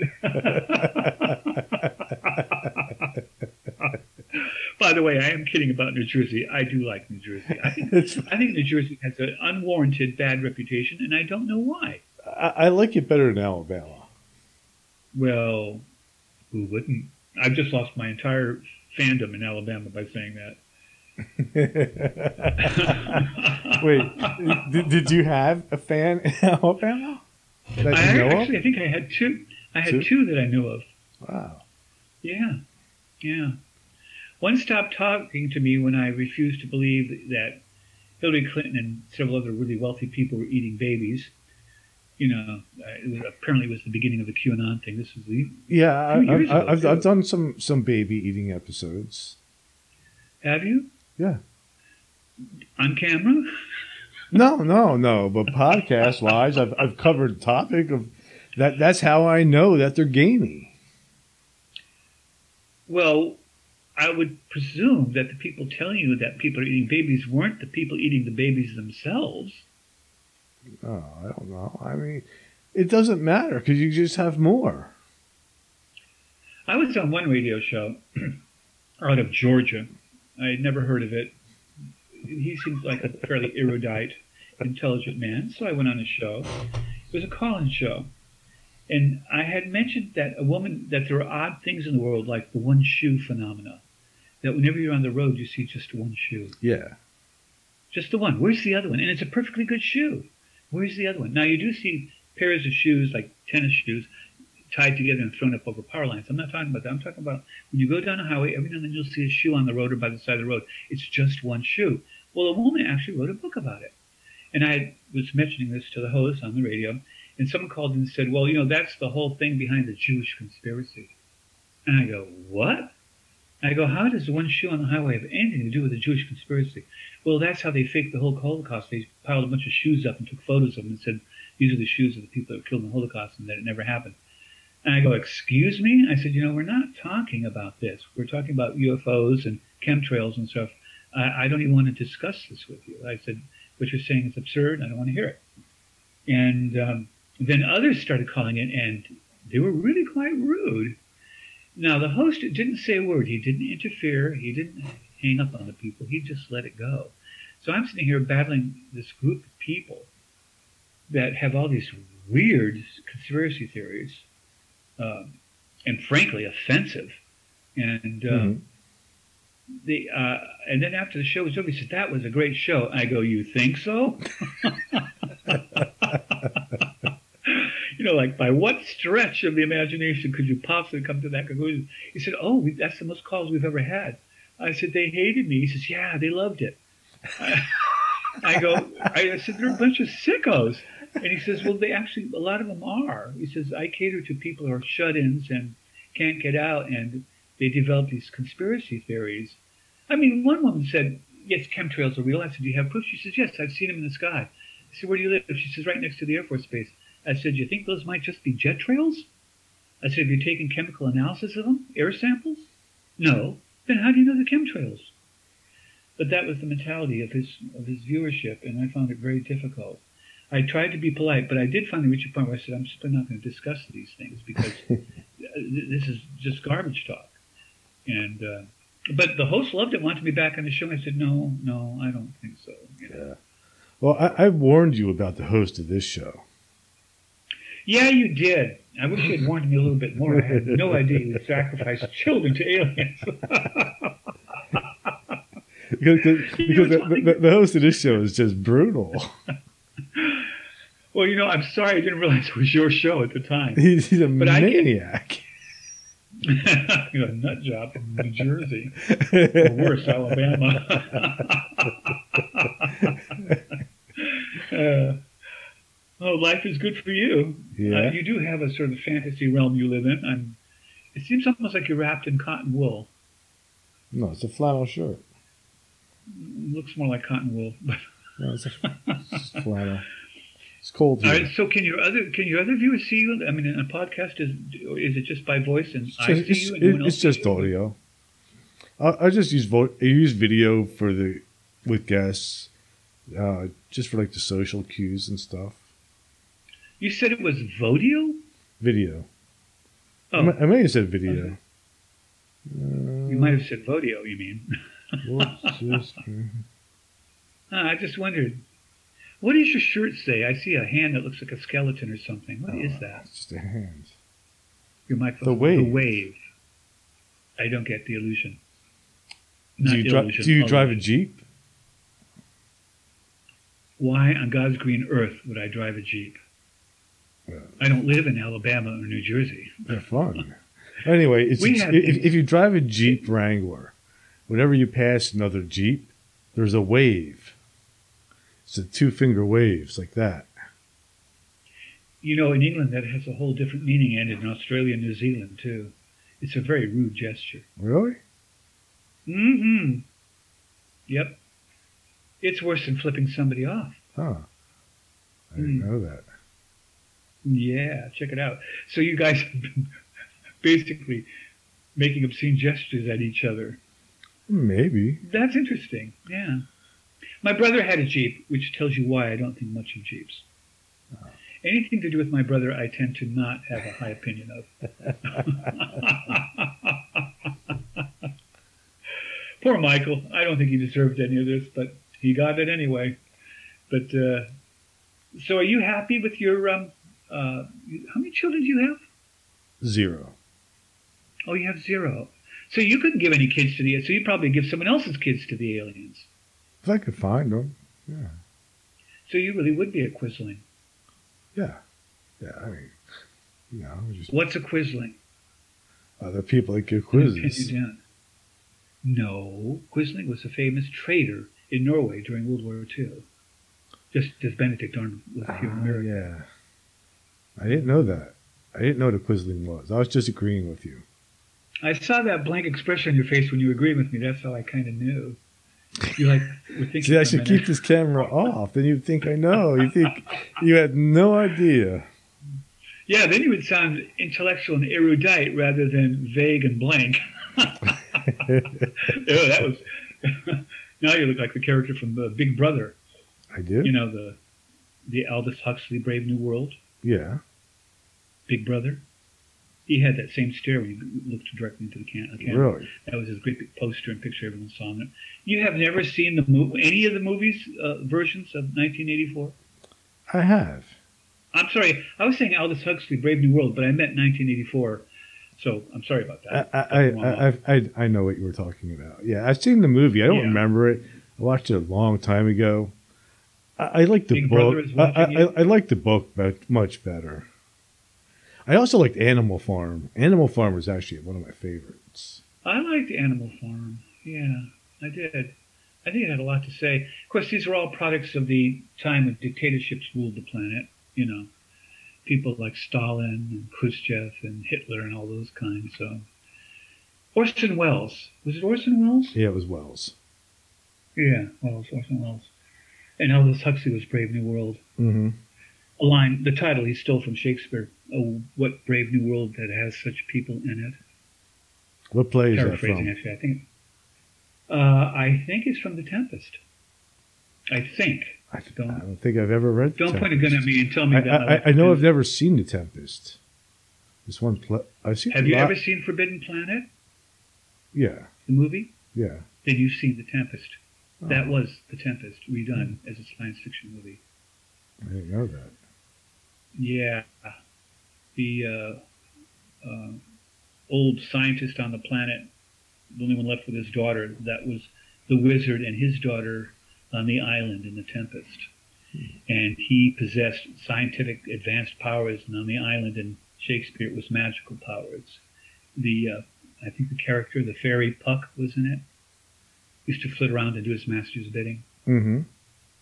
How did we get on the subject of Shakespeare? I, I've done a few episodes on Shakespeare. Have you really? I have. I've done episodes on like who Shakespeare really was. I think he was Shakespeare, wasn't he? Mm, Shakespeare was definitely a pen name. Oh, I think he was the Earl of Oxford myself. There's a lot of different theories. Like some people, I think I forget what it was, the tall man or short man or something like that. People think he was, but but some people think that he lived in a castle with Queen Queen Elizabeth at the same time that I think um, John Dee was living there with her, and he influenced him. There's all sorts of theories. Some people say it was a group of people. Some people say there's Well- this um, Sir Francis Bacon connection.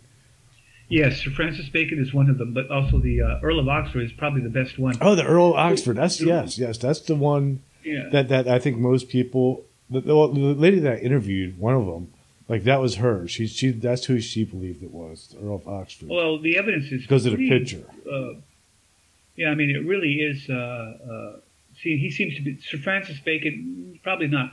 Shakespeare was functionally illiterate in some ways. He didn't even spell his name the same way two times in a row.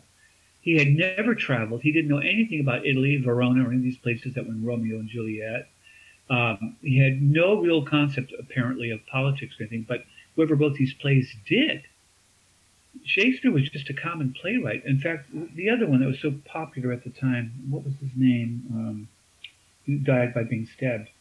I want to say Chris something, but um, he was probably the better playwright of, of actual playwrights. I mean, Shakespeare, I don't think he wrote his own stuff. I, I really don't. I think the Earl of Oxford wrote it, and a lot of them were political treatises. Yes. And he was talking about modern England of the time, but using historical kings and queens from the past that were okay because they weren't of the Tudor house, hmm so they could get away with it. But um, it, and, and the only one that I, I think that could do it would be the Earl of Oxford, and, and um, there's a lot of evidence to suppose that it really was him. Francis Bacon would be my next guess. But you know, there's an old saying, you know, the plays of William Shakespeare were written by someone else by the name of William Shakespeare. so you don't think it had anything So- to do with John Dee? First of all, Shakespeare was common, and again, not functional illiterate, but not what you would call a literate person. He never attended any Oxford or Cambridge or any college or anything, and he just simply wasn't of the class that would be at the palace in the presence of Queen Elizabeth at any time or nature whatsoever. If she saw him at a play as the author at the end of the play coming on stage, that's possible. She might have invited him to a party uh, as more of a um, trained monkey and act. No, look who I've got. i you know how people invite famous Mhm. people to parties because that that kind of thing. But no, he was no intimate of Queen Elizabeth or anybody else involved. So uh, I think the Earl of Oxford contracted with him, wrote the plays, gave them to him, and allowed him to put his own name on them and take the benefits from it. That way, the Earl of Oxford got to say what he wanted to say, and Shakespeare got to do what he wanted to do. I wish I could remember the name of the other playwright at that time. They were contemporaries, but my mind's blank. Uh, I, I have the book somewhere on all the different um, conspiracies or theories behind Shakespeare. It's somewhere in a box because I moved. But I inter- I did I did a whole an episode on it. You still living out of boxes? I probably will be for years. I, I have no Oh. motivation to unpack, and since it's just me, I, I don't really see a reason to. So, what would you prefer me to give you, a gun or poison? Oh, I'm gonna take uh, poison. Poison? Hopefully, it'd be painless, right? No, no, I want slow. I want a, I want a dramatic death. Like Socrates. Yeah, like, like honestly, like, like if I found out I was gonna die, like I had like a couple weeks to live or something, I would want to go out like in the really coolest way that I could. Like I would tie a pot roast to my back, and then swim out into the ocean and try to get attacked by a shark.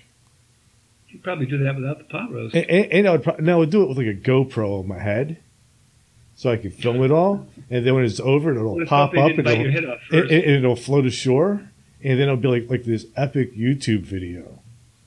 You know what I want is a dash cam.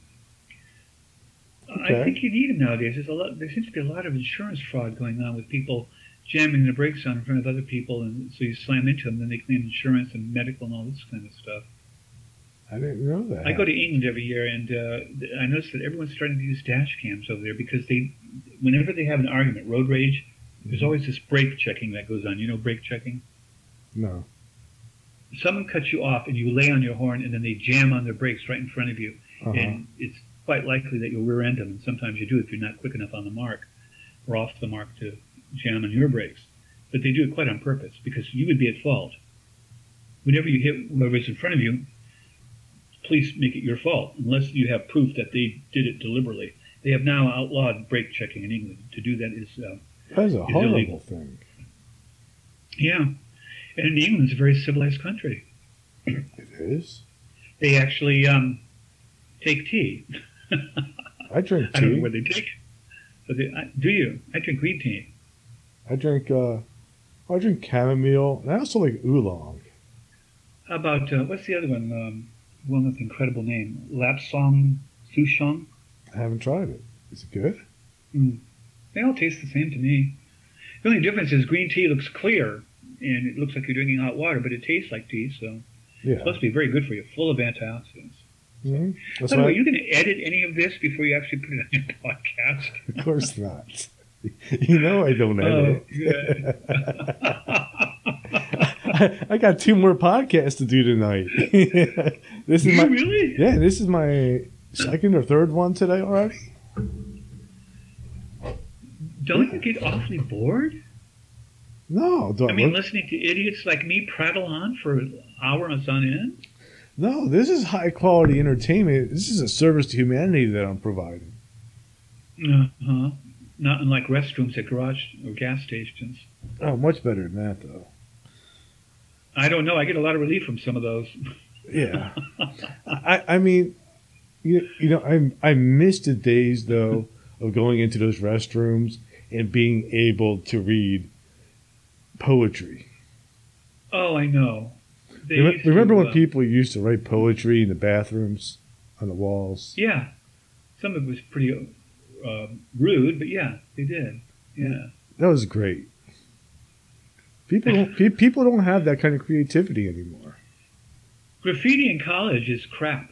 No, it's not that they don't have that kind of creativity anymore, but they've designed bathrooms now where it's almost impossible to write anything on anything. They have these high gloss, slippery surfaces where you try to do it with a permanent marker and it beads up. Trust me, I've tried it.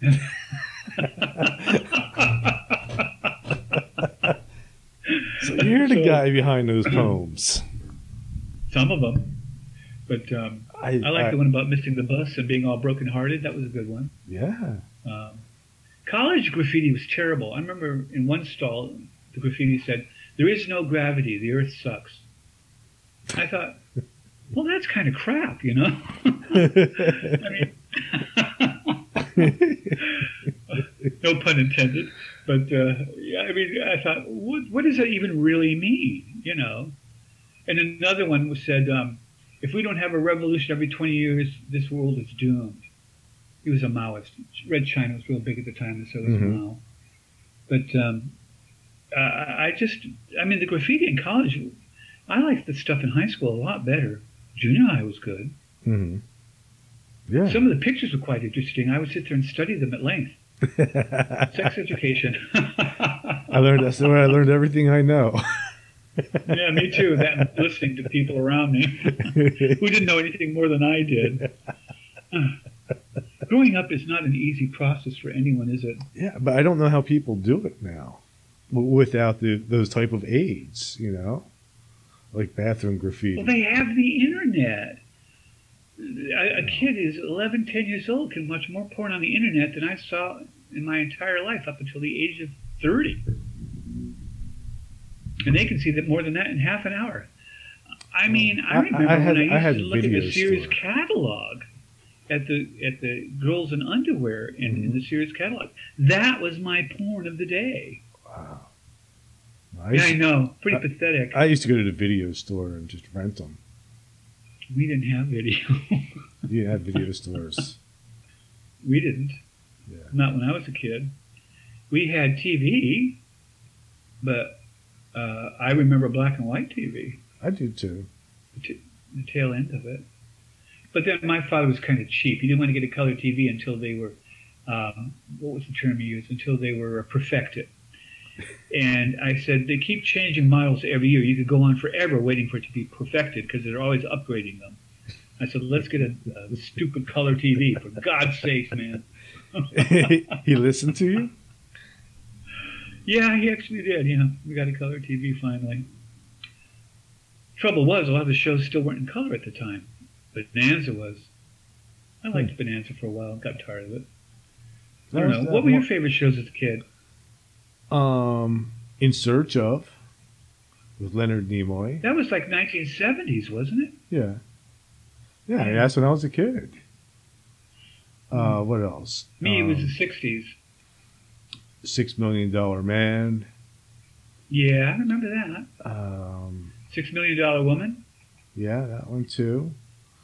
I wonder if they Um, ever get him at a discount. What was another one? Starsky and Hutch. Yeah, I like that. Um, the Mod Squad. I remember that. Yeah, that Mod was Squad. Late 60s. Um, Mod Squad. the real Mission Impossible. Before Tom Yeah, I like the real Mission Impossible. Yeah. I don't like the Tom Well, Cruise stuff though. Mm, Um, the first couple were okay, but they became more and more CGI and more and more ridiculous. It's, do you ever do you ever listen to the uh, YouTube? Do you ever listen to the Critical Drinker? No. He's Scottish, and he has the most hilarious and yet incisive critiques of shows like Star Trek and the movies, not the TV shows. Mhm. He likes the old Star Trek series. Absolutely hates. Uh, I'm so, sorry, Star Wars. Hates the reboot. Absolutely can't find any. He hates all the fact that they've done away with plots and and and any kind of meaningful characters, and they've got these cardboard cutout diverse characters, as he likes to call them, that uh, don't add anything to it, but they're just there because as tokens. And he says they don't add to the plot necessarily. Like he was talking about the uh, the last uh, what was it? Um, the last James Bond movie Yeah, and he said that, one. um, I didn't either. I didn't want to. I, I was kind of bored with James Bond because they had been going to CGI. He said it's full of stunts that would permanently cripple and lame anyone who actually tried to do them. But he walks away and dusts himself off. Um, there are diverse characters. The new James Bond, for instance, is a black woman in there, and um, he says there's so many good black actresses. Why they picked her, he didn't know, but it was just for diversity apparently Mhm. and um, she added nothing to it. He called her a wooden plank.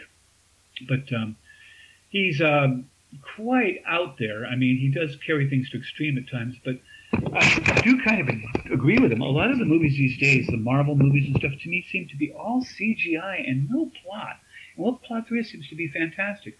For instance, um, the uh, movie Harley Quinn, Mhm. she goes to an abandoned uh, fun uh, carnival, long abandoned. You know, a lot like New Jersey should be, but uh, but they somehow managed to turn everything on, and it works just fine. And they have this big fight scene on all these rides and funhouse and stuff. It's like he says, shouldn't those have stopped working? The power been cut off years before this. I mean, he does bring out these points that it just isn't very believable anymore. They're relying on CG, and he says also she's about four foot nine, the character Harley Quinn, and she knocks out 20, 200 plus pound guys who are trained assassins. And she does, and, and, he, and he says, not only is that unbelievable, but it's unbelievable. Instead of attacking her in mass, they each come at her one by one, and they're swinging and chopping at her, and she evades them all, and then with one punch, she floors each one of them one by one. And this is what I have been seeing in these DC movies and Marvel movies. I don't watch them anymore. I'm burnt out on them. I just don't. Yeah, I don't CGI watch is great, either. but it only carries you so far. The new Star Trek reboot, I wasn't crazy about. Were you? Not really. I, I don't even really watch that many movies anymore, honestly. What do you do? I mean, besides porn. I don't even really do porn that much. I, I, I record podcasts. I mean, I'm recording. I record five podcasts a day, and, and I work. Well, give me your um, address and I'll send you that poison.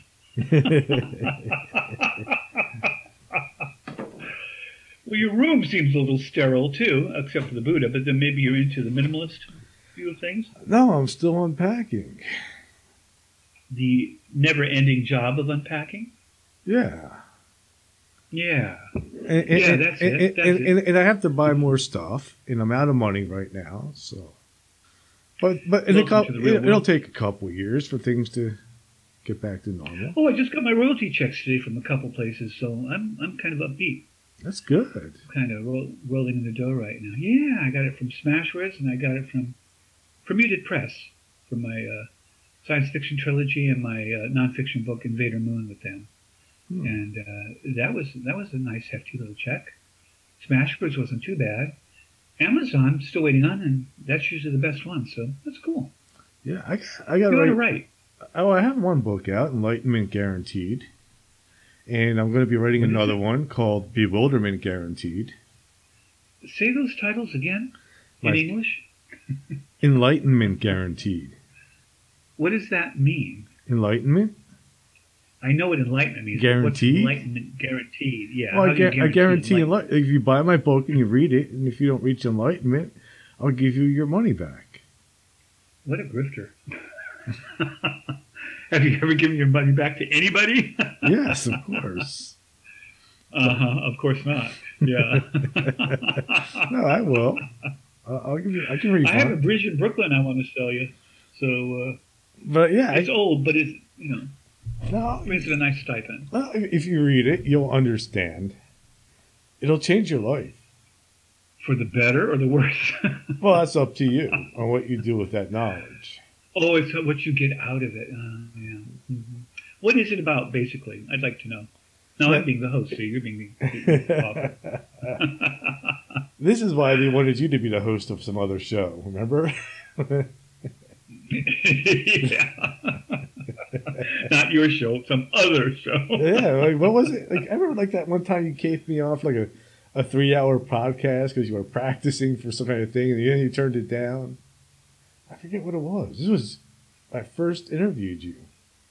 You're Are you talking about a year and a Junior ago. Gregatus? For Junior Gregatus, I did a, uh, uh, I did a uh, several interviews that were lengthy, a couple hours each, with two. No, no, you did a three hour one No. with me. And afterwards, you said you were doing it because somebody had offered you some kind of radio show or something. And and then after being on for, with me, you decided not to do it. Oh You yeah, like, yeah, oh, I'm just gonna- I'm a yeah, yeah, writer. Oh, and you know, and, that poor man died too. He uh, he died this He- year. he did? A few months ago. Yeah, yeah. Hmm. Supposed to have been quite wealthy. He uh, was supposed to have been the one who discovered Adele. And he discovered you too? Hmm. Did I lose you? Where'd you go? You're on mute, Rob. Come back. Oh, you're right. I don't. I must have laid my finger on the mouse. No, he, uh, he he called me his little treasure and tried to take me out in the backyard and bury me, but uh, no, he did not discover me. But he had a radio show in Tennessee, in Memphis, Mhm. Memphis radio, and I was on that a couple times. Hmm. I was on one last night out of California, California Haunts. So I heard, it? I heard, yeah, I, I heard that you're going to be speaking at a MUFON event. Yes, I am. I am going to speak at one in February. They, I was invited to That's amazing. uh, speak at it. So you're gonna, so you're gonna, you're Maryland. gonna- so you're gonna be there with like um, David Hatcher Childress and Kathleen Marden and all kinds of great people. Wow. Wow. I've met Travis Walton. I've met Nick Pope. I've met, you know, I, I'm not famous, but I have been around. And not just the red light district of Louisiana, and New Orleans. I've, I've, I mean, I did, Nick Pope is. I did do a show in. Hollywood. You did? Hmm? Yeah. I was invited out. Uh, they wanted me to be the on-camera expert for a new um, UFO series that they were doing for the um, uh, ancient, ancient, well, the History Channel. But it was like an ancient aliens kind of thing. Mm-hmm. So I went out and they filmed me for three and a half hours straight, and then they take excerpts of that and put it in each one of the shows. It's going to be a series of eight shows. But apparently it was shelved because the COVID thing hit, and they haven't been able to get on with it. But I don't care. I got what I wanted out of it, so That's cool. got to see Hollywood. And all. Yeah, and then also I have been. Uh, I've spoke at the Library of Congress in Washington D.C. by invitation. I was at the Sky and Space Conference in Baltimore. I have done presentations at lots of places, and this one in Maryland is just another one.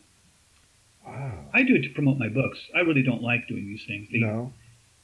Well, there's a lot of lead up to it, and some of them want to discuss books that I've written like 10 years ago, so I have to get the darn book out and have to go through the book to remember what I wrote. Because it's been a long time since I did, No, you know, I some of these books. Yeah, and uh, I've written a lot of books since, and uh, they never seem to want to do my latest. They always want to do something that I wrote like nine years ago. Mm-hmm. 10 years ago. Or they want to do something I've done three nights in a row and I really don't want to do it again on another night, but I do. So, uh, but some shows I like. I like your show. I did not like Coast to Coast, I'll be honest with you. You know, I, I hear that all the time. Because a lot of my guests have been on Coast to Coast, and they all sort of don't like doing it. I mean, I mean, like one, I guess like, it's late at night, obviously. Well, not only is it late at night, it's four hours long. It's, it- yeah, it's long. And you get people calling in and asking questions, and you have to sort of become like an encyclopedia. You have to know who they're talking about, what they're talking about, when it happened, and all the details and facts of some obscure thing that maybe happened 30 years ago. And I mean, I'm pretty much up on everything I that I, I write about. I mean, I research it thoroughly, and I'm really into it. I was in MUFON myself. I was a field investigator, so I'm not without a background in, in my fields. But I mean, you can't remember all of that on, on, on the on, on a dime, you know, No, at, at, at an instant. And uh, although I do pretty well because they had me back a total of three times, but uh, it is four hours long. It's very fatiguing. It was from midnight to four in the morning, and I wasn't even allowed to plug my book at the end of the show. He cut me off. That sucks. Boy, that ticked me off. Yeah. Yeah, that did suck. Yeah, he got what he wanted out of me, but I didn't get what I want. I mean, 44 million listeners, and I couldn't say my new book is click. You know. I'm off the air. Was, it was with was it with George? Yep. Did he cut you off a lot when you were talking? Uh, he would talk over me whenever he felt like it. He would bring up all sorts of weird stuff. Although I have to admit, he did ask me what I thought about the Hollow Moon theory, and I laughed it off. But it got me interested, started researching, and I've written three books on it. So I can't say that it didn't help me along to be on the show. Yeah. Um, my sales of my books did go up as well too. I mean, he, he wasn't rude or anything. He was he was quite nice, but um, I just found it extremely exhausting to be on that show. Mhm. Yeah. I mean, my whole next day was a wipeout. I mean, I didn't get to bed till five in the morning. Yeah, I you know, I was up like 24 hours straight. Yeah, and uh, I was grateful to be on the show. you know, have you have you been on it? I have not been on it. But I don't know if I would be on it because I sort of run parallel. Like a lot of my guests are the same people that he gets. So I, I don't know if I'd be considered a competitor of Coast to Coast or or a Oh, they're highly competitive. You're not to um, speak the name of another radio show when you're on their show ever. or, or if I would be considered something like uh, I don't know what the word for it is, but you know, I'm just sort of like alongside of them, sort of. You know what I mean? Like, hmm I, I don't know what the word Yeah. for it is, but Well, I've done the whole circuit. I was on Art Bell's show, Midnight in the Desert. hmm I was on, on the spin-off of that um, with Heather Wade, was it? Right. uh, the Kingdom of uh, Kingdom of Nye, and uh, I was on uh, Midnight in the Desert several times. I've been on uh, Coast to Coast several times. I've been on shows out of New York, shows out of Chicago, and a number of shows out of England as well. Hmm. So uh, it's amazing what you can do with the internet these days. yeah. Like, I just uh, I just did an appearance recently on somebody else's podcast. I've recently just sort of started doing other people's stuff to promote. Well, you are quite good at interacting uh, or interacting with whoever you're talking to, give and take kind of thing. I should think you'd be popular on a lot of shows. That's what they want from guests, mostly, it seems. I'm learning, you know. I mean, for a long time, I'm, Mhm. I'm so busy creating my own content. A lot of it is just an issue of time. Um, I have a regular job, so I can't be up all night. you know. Yeah. Time is the stuff of life. Do not squander it. yeah, but it's it's cool. You know where that comes from? That comes from a sign posted at the gate to the Asheville Plantation and Gone with the Wind. I've never been there. Time is the stuff of life. Do not I haven't been there either. It doesn't exist. It's a book in a movie. I didn't know that either. So you hit me with with these. the Wind? No, I, you know what? I've Come never, I've never sat through it. But here's a fact that I know you don't know: Clark Gable is my cousin. hmm I never liked Clark Gable. Ah, I mean, I look just like him. Yeah, again, we're in fantasy land. You really have got to see that court-appointed therapist. you know, um, they did a recent poll on the best movies of all time, and do you know Gone with the Wind is still number one, Really? even now, currently, I could never sit through it. As of make, like a couple years ago. You know, when I was, Yeah. it's a great movie. I'm not saying it's not a great movie, but I'm not going to sit through it. Why? Hemorrhoids? Well, no, it's not hemorrhoids. You know, I, I, I had surgery for that, so I'm okay there now. Uh, you're, you better know, huh? Yeah. All better. At a retread, okay. You know, if you air all of this, it's going to kill my career. Such as it is. well, lucky for you, I don't. I don't. great loss. I, I do not edit, but people will actually have to make it to the end. oh yeah, there is that. Yeah. I mean, at, at, some, I'm at, bad. at- at some point, people are going to say, "All right, I've had enough." You you don't think they want to keep on hanging on every word, every pearl of wisdom dropping from my lips? No, but I think they might want to do that because of mine, because they know Uh. they know that I'm always going to say something profound that's going to change their life, and Again, that court-appointed. and I'm going to back it. I'm going to back it up with a guarantee where I'll give them their money back for this podcast episode if they don't like it. Have you ha, have you actually given money back on your book? Have people said I didn't get anything out of the book? I want my money back. Maybe one. Maybe none. Okay, none. Look at you trying to think. see, people can't see me though. I should have No, turned but the I camera can see you. you're looking up at the ceiling. Your eyes are kind of blank, and you're staring off into the distance. Like, was there one? There has to have been one. I don't. so how how is the book selling? I don't selling know. I don't. I don't even check. I check on Amazon and Smashword. I have them send me notifications. I have books under pen names too, so I get I get sales from uh, books under the name uh, different name. So I write different genres under different. I don't do I do cozy murder mysteries, but I don't do them under my name. hmm I do them under a pen name, and uh, and I've written a few erotica as well too. And most Oh. authors have. It's, it's your bread and butter. They sell. Do you know Good. one of mine hit number one? Do you write them under a male name or a female name? I write them under a female name. I knew it. I don't want anything to do with me. and uh, it's not easy either. Well, most of I the don't guess like like, like like Roberta Poontang. no. it's my initials, but it isn't Roberta Poontang. Uh, so so then it would be let, let's see um Roselle Sphincteress You're getting closer. No, it wouldn't be sphincterus. Roseanne Sphincteress it's Rose Renee Shelley, if you have to know. and I haven't written any lately, but uh, yeah, they're on the internet, my cozy murder mysteries, and then I do the erotica. Erotica sells well, especially, believe it or not, to the female population rather than the male. oh yeah. So they like books written by women, so I use a woman's pen name. yeah yeah you have well. to But um, and I've I've also ghostwritten books for a lot of people. maybe you could ghostwrite my next book Maybe I couldn't. because I don't feel like well, you know, there's it. a there's a there's a pub in England in Devon. It's the oldest pub in Devon, uh, and it is haunted. And I stayed there, and the owner approached me and asked me if I wouldn't write a book about it. The name of the pub is the Oxenham Oxenham. I can never say that. Oxenham Oxenham Arms. It's a real tongue twister. I stayed there and still can't say it. But this was used to be part of a monastery, the guest house for a monastery, and it dates back to the 13th century. It was really cool staying there. And you wrote the book?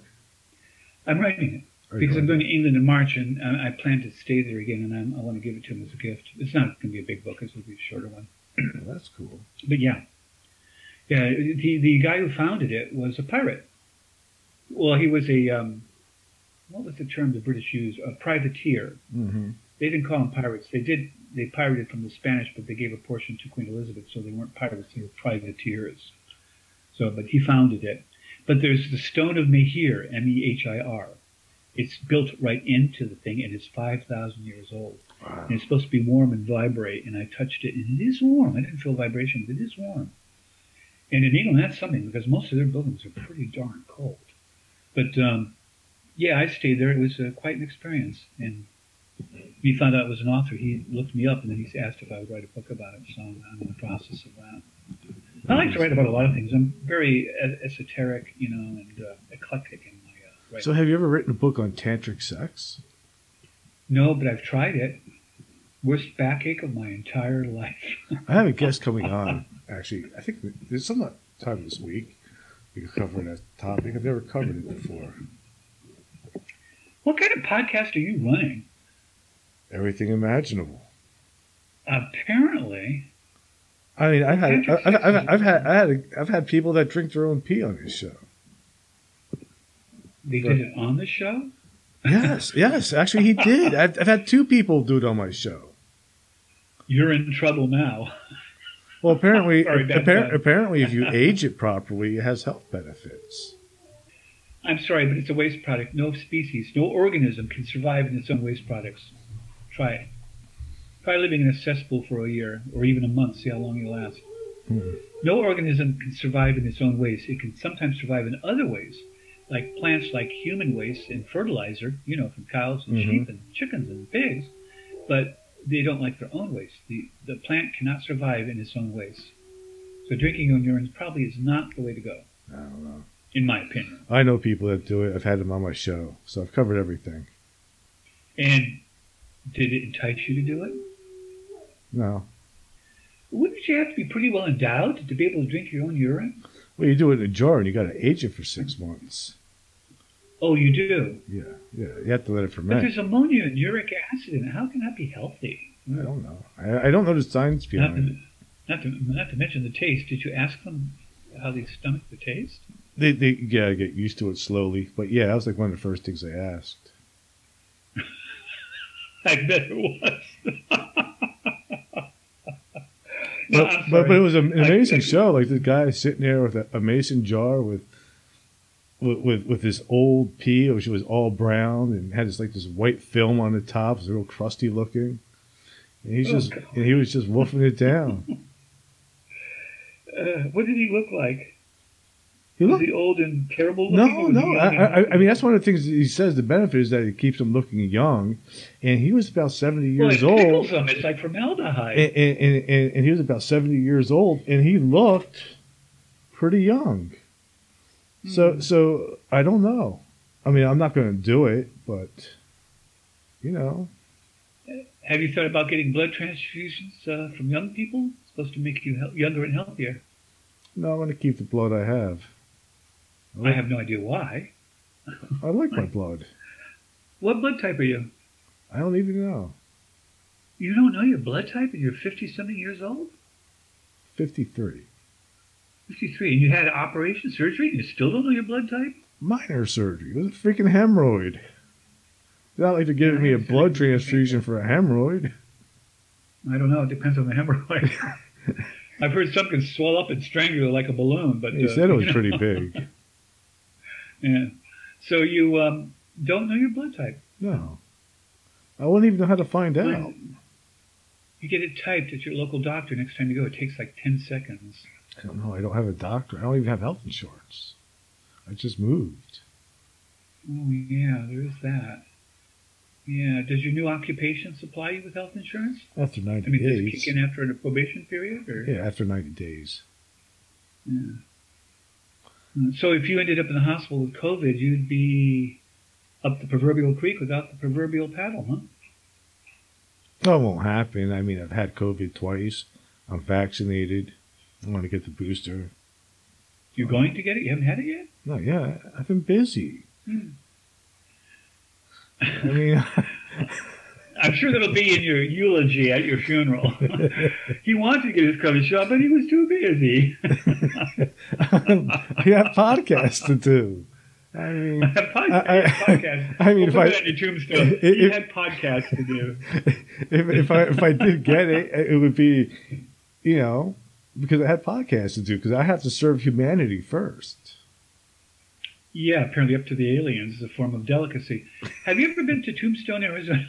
Have you ever been to Tombstone, Arizona? No, I've never been to Arizona. I plan on I plan on going soon to go to the Grand Canyon to look for the lost cave of G. E. Kinkaid. Good luck. It would take you weeks. People have spent months down in there. It's from horizon to horizon in, in all sorts of directions. The thing is, Uh, I know where you've seen at. pictures of the Grand Canyon, and, and and you know where it's at. Yeah. You have a map, I have a mile marker, but yeah, I know where it's at. a mile marker. Really? Yeah, we know where it's Where'd at. you get that from? I've interviewed 350 freaking people.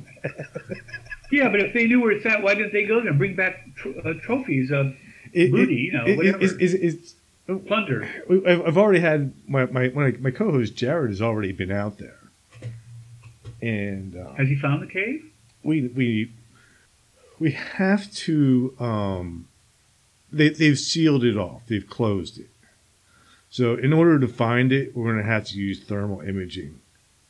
Well, good luck with that because if the inside of the cave is colder than the outside and there's a solid That, that's wall how of rock that's how we'll know. you- We'll, we'll just we'll, we'll be able to detect a cold spot. That's exactly why we're going to do it that way. We're going to do it at night. Oh. you don't think the heat reflecting off the exterior rock wall would? We're go, we're doing it at night. So we're we're going to? Oh, you're like that Polish joke where they said they everyone was claiming they're going to Mars and to Venus, and the Polish representative said, "Yes, we're going to the sun," and laughed. Said, "You can't go to the sun." He goes, "Ah, it's too hot, it's too bright." He goes, "Ah, but we're going to do it at night." Well, no. I, I mean, if you, if, if you do it at night in the winter, It'll be cold and dark. Yeah. We'll figure it out. We have a plan. I, I have people Uh, working on this. People that are smarter than Right. me. Oh, well, that's good. Yeah.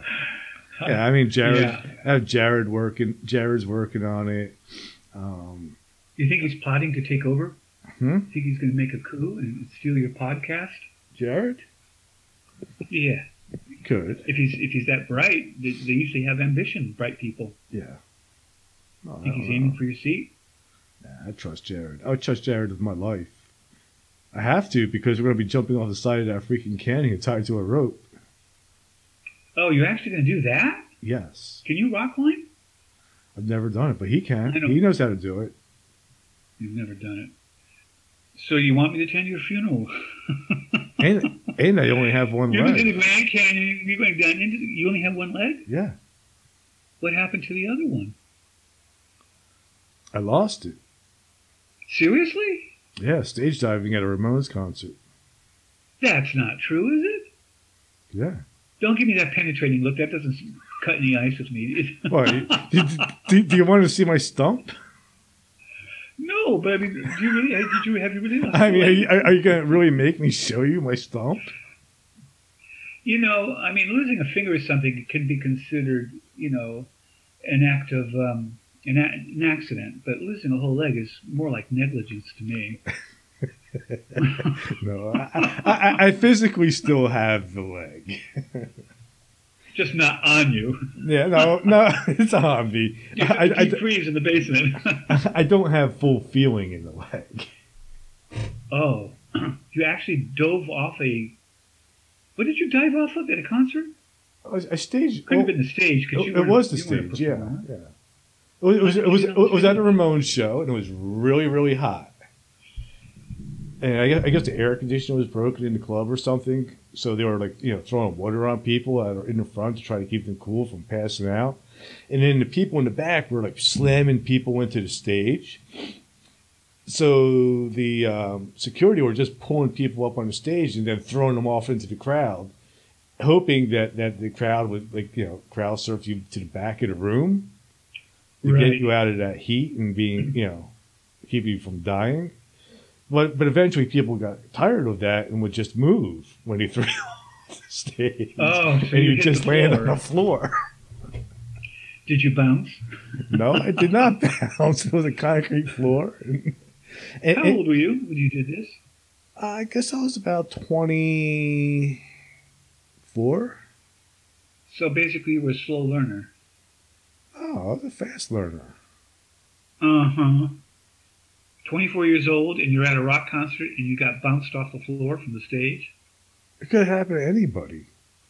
Oh, I'm sure it could if they were attending a concert like that and going through. How high were you when this was going on? Oh, the stage really wasn't that high. Oh, I'd say the stage was maybe three feet. I mean, how high were you personally? Oh, I wasn't high at all. I was sober.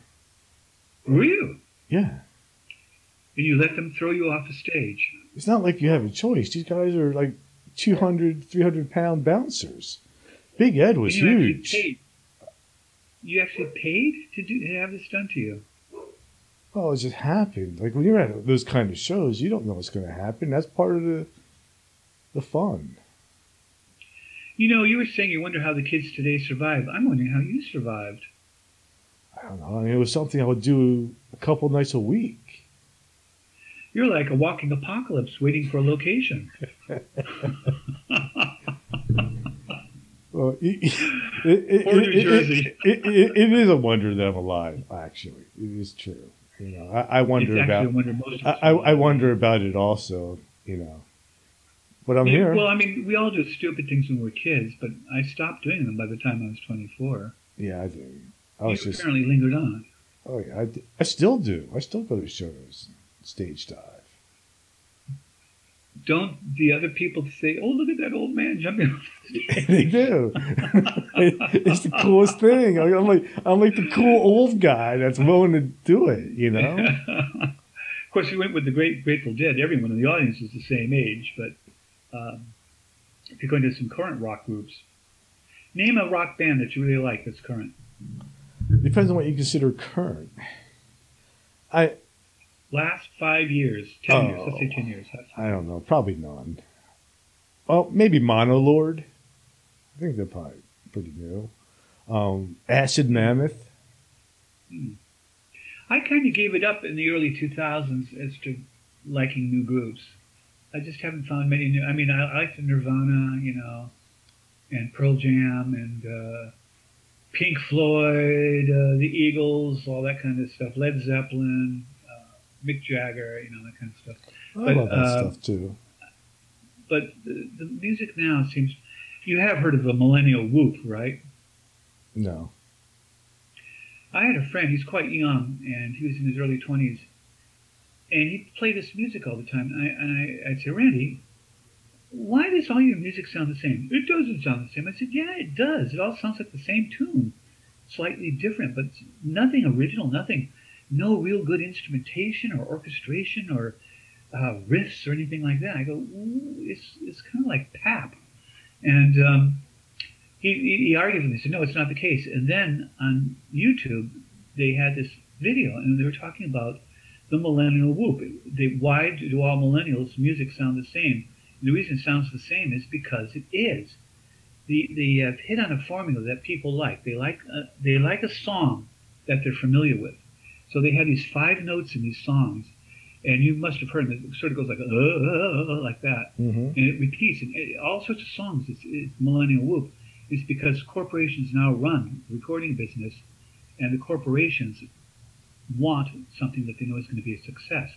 So not only do they take this song, but they'll blast it everywhere at once on YouTube, on the radio, on any kind of media they can find, or put it in TV shows, it'll be in commercials.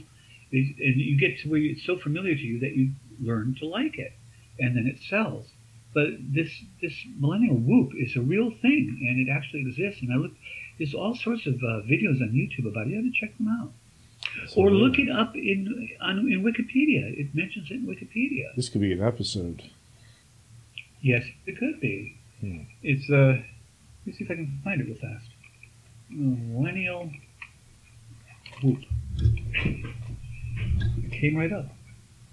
So Millennial Whoop songs, Millennial Whoop TikTok, Millennial Whoop uh, arcade. Uh, there's all sorts of things. Hmm. It is um, the Millennial Whoop is uh, a vocal melodic pattern alternating between the fifth and third notes in a major scale, typically starting on the fifth in the rhythm of straight eighth notes and often used the wah wah or the wah o syllables.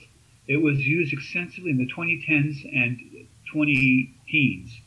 So, and they, they, they say it's literally killing pop music. It's called the Millennial Whoop.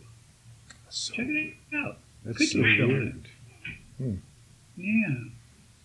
If you hear noise in the background, it's aliens at my door. yeah. I Actually, they're cats, but I, mo- I mostly just listen to like uh, stoner rock now. and what would be an example of that? Um, Electric Wizard, Sleep, Clutch. Oh. I mean, they're all older bands. They've all been around for a long time. It's just sort of an Mhm. obscure Kyuss. You may have heard of Kyuss or Queens of the Stone Age. That's sort of What where did it you think started. of uh, Pink, Pink Floyd? I, I, I really like Pink Floyd. I, do. used, I used to love Pink Floyd. You Still used do. to? Yeah. Mm. Like, like that way The you sort, Eagles, sort of falls into the stoner. That would almost fall into the stoner category. Like stoners would listen to Pink Floyd. well, of course, like songs like Comfortably Numb, which is Mhm. about taking heroin. Yeah. You know, you feel a little pinprick, Mhm. yeah, feel a little sick. And, uh, I mean, uh, I was on a radio show where they were discussing Hotel California and what it meant. It's about a hotel in California. I think Motel Hell, right? Where they eat the people. No. Think it through. Think of the words, the lyrics. Hmm. A hooker. I can see what your thoughts are. Hotel Hell and a hooker. I don't know.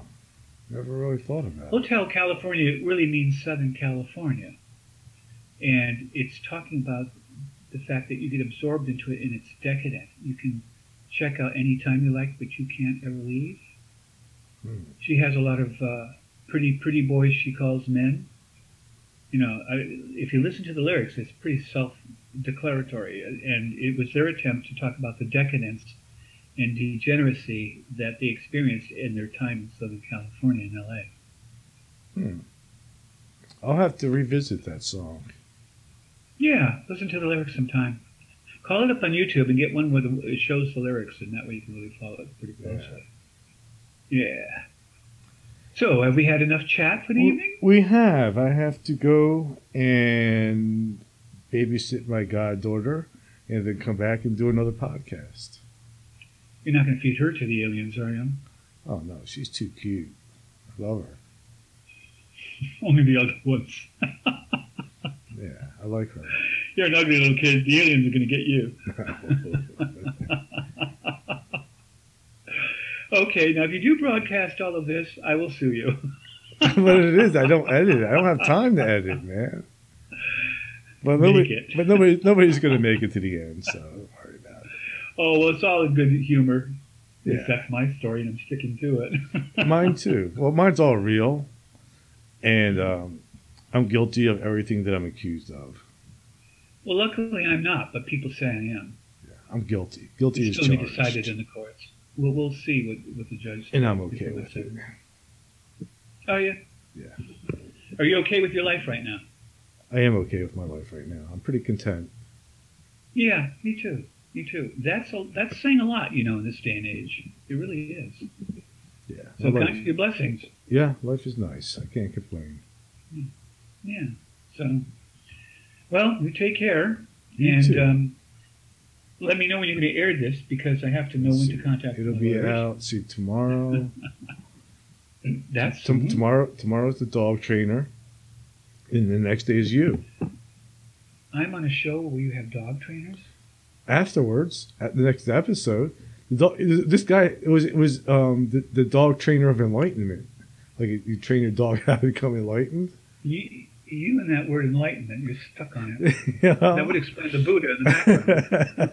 but, but this was a real guest. You know, he, he wrote the book. It just came out a couple weeks I'm ago. sure he did. Yeah. Yeah. Well, you know, you have everything imaginable, so you really do have everything imaginable. yeah. Like, how could I say no to that? However, if I ever am on your show live, please don't give me any free urine samples. Okay. I mean, I you, you- you- can always say no. Yeah, right. I wouldn't want to get you all PO'd at me.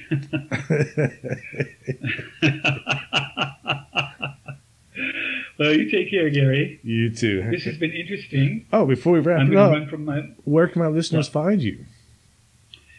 I would just say go to Amazon or Smashwords. They can just or type my name on Google.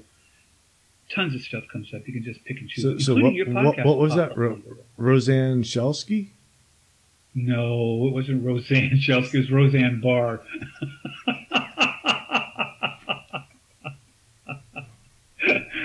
I'm a comedian on the side, my alter ego. and no, I'm not going to repeat that because if they don't know it by now, they're not going to know it. So we'll leave it at that. I thought I recognized the voice. Uh huh. Yeah, there you go. I'm going to start doing audiobooks soon. But it's Rob Shelsky that people should be Googling. Yes, or look me up on Amazon, or don't look me up at all. It's strictly up to them. After this podcast, I imagine my career as an author is probably KO'd pretty quickly. No, it'll be fine. Fact, I'm I'm sure. not, I- actually, I'm not. I'm not worried about it. I am. I I am, I, I am sure after this episode, your book sales will skyrocket. Yeah, except I think the real I- name fact- is Nosedive. I, I guarantee it. I'll give you your money back. oh yeah. I still haven't gotten it off that book you wrote yet. Liar. Well, you take care, guy. you too. Hang on for one second. I gotta play the outro. Oh, okay. Thank you for listening to Everything Imaginable. You can reach Gary at everythingimaginable2020.com or message him at everythingimaginable2020 at gmail.com. He's also on Facebook, Twitter, Instagram, and LinkedIn. You can buy t-shirts, coffee mugs, and other merchandise to support the cost of producing this podcast. Click on the merchandise link at the top of this page, www.everythingimaginable2020.com. You can also buy the book Enlightenment Guaranteed. It's the only book on Zen that you'll ever need. You can find it on Amazon and it will change your life. Because remember, everything that it says was first imagined. If you loved what you listened to today, don't forget to rate, review, subscribe, and share. Again, thank you for listening to Everything Imaginable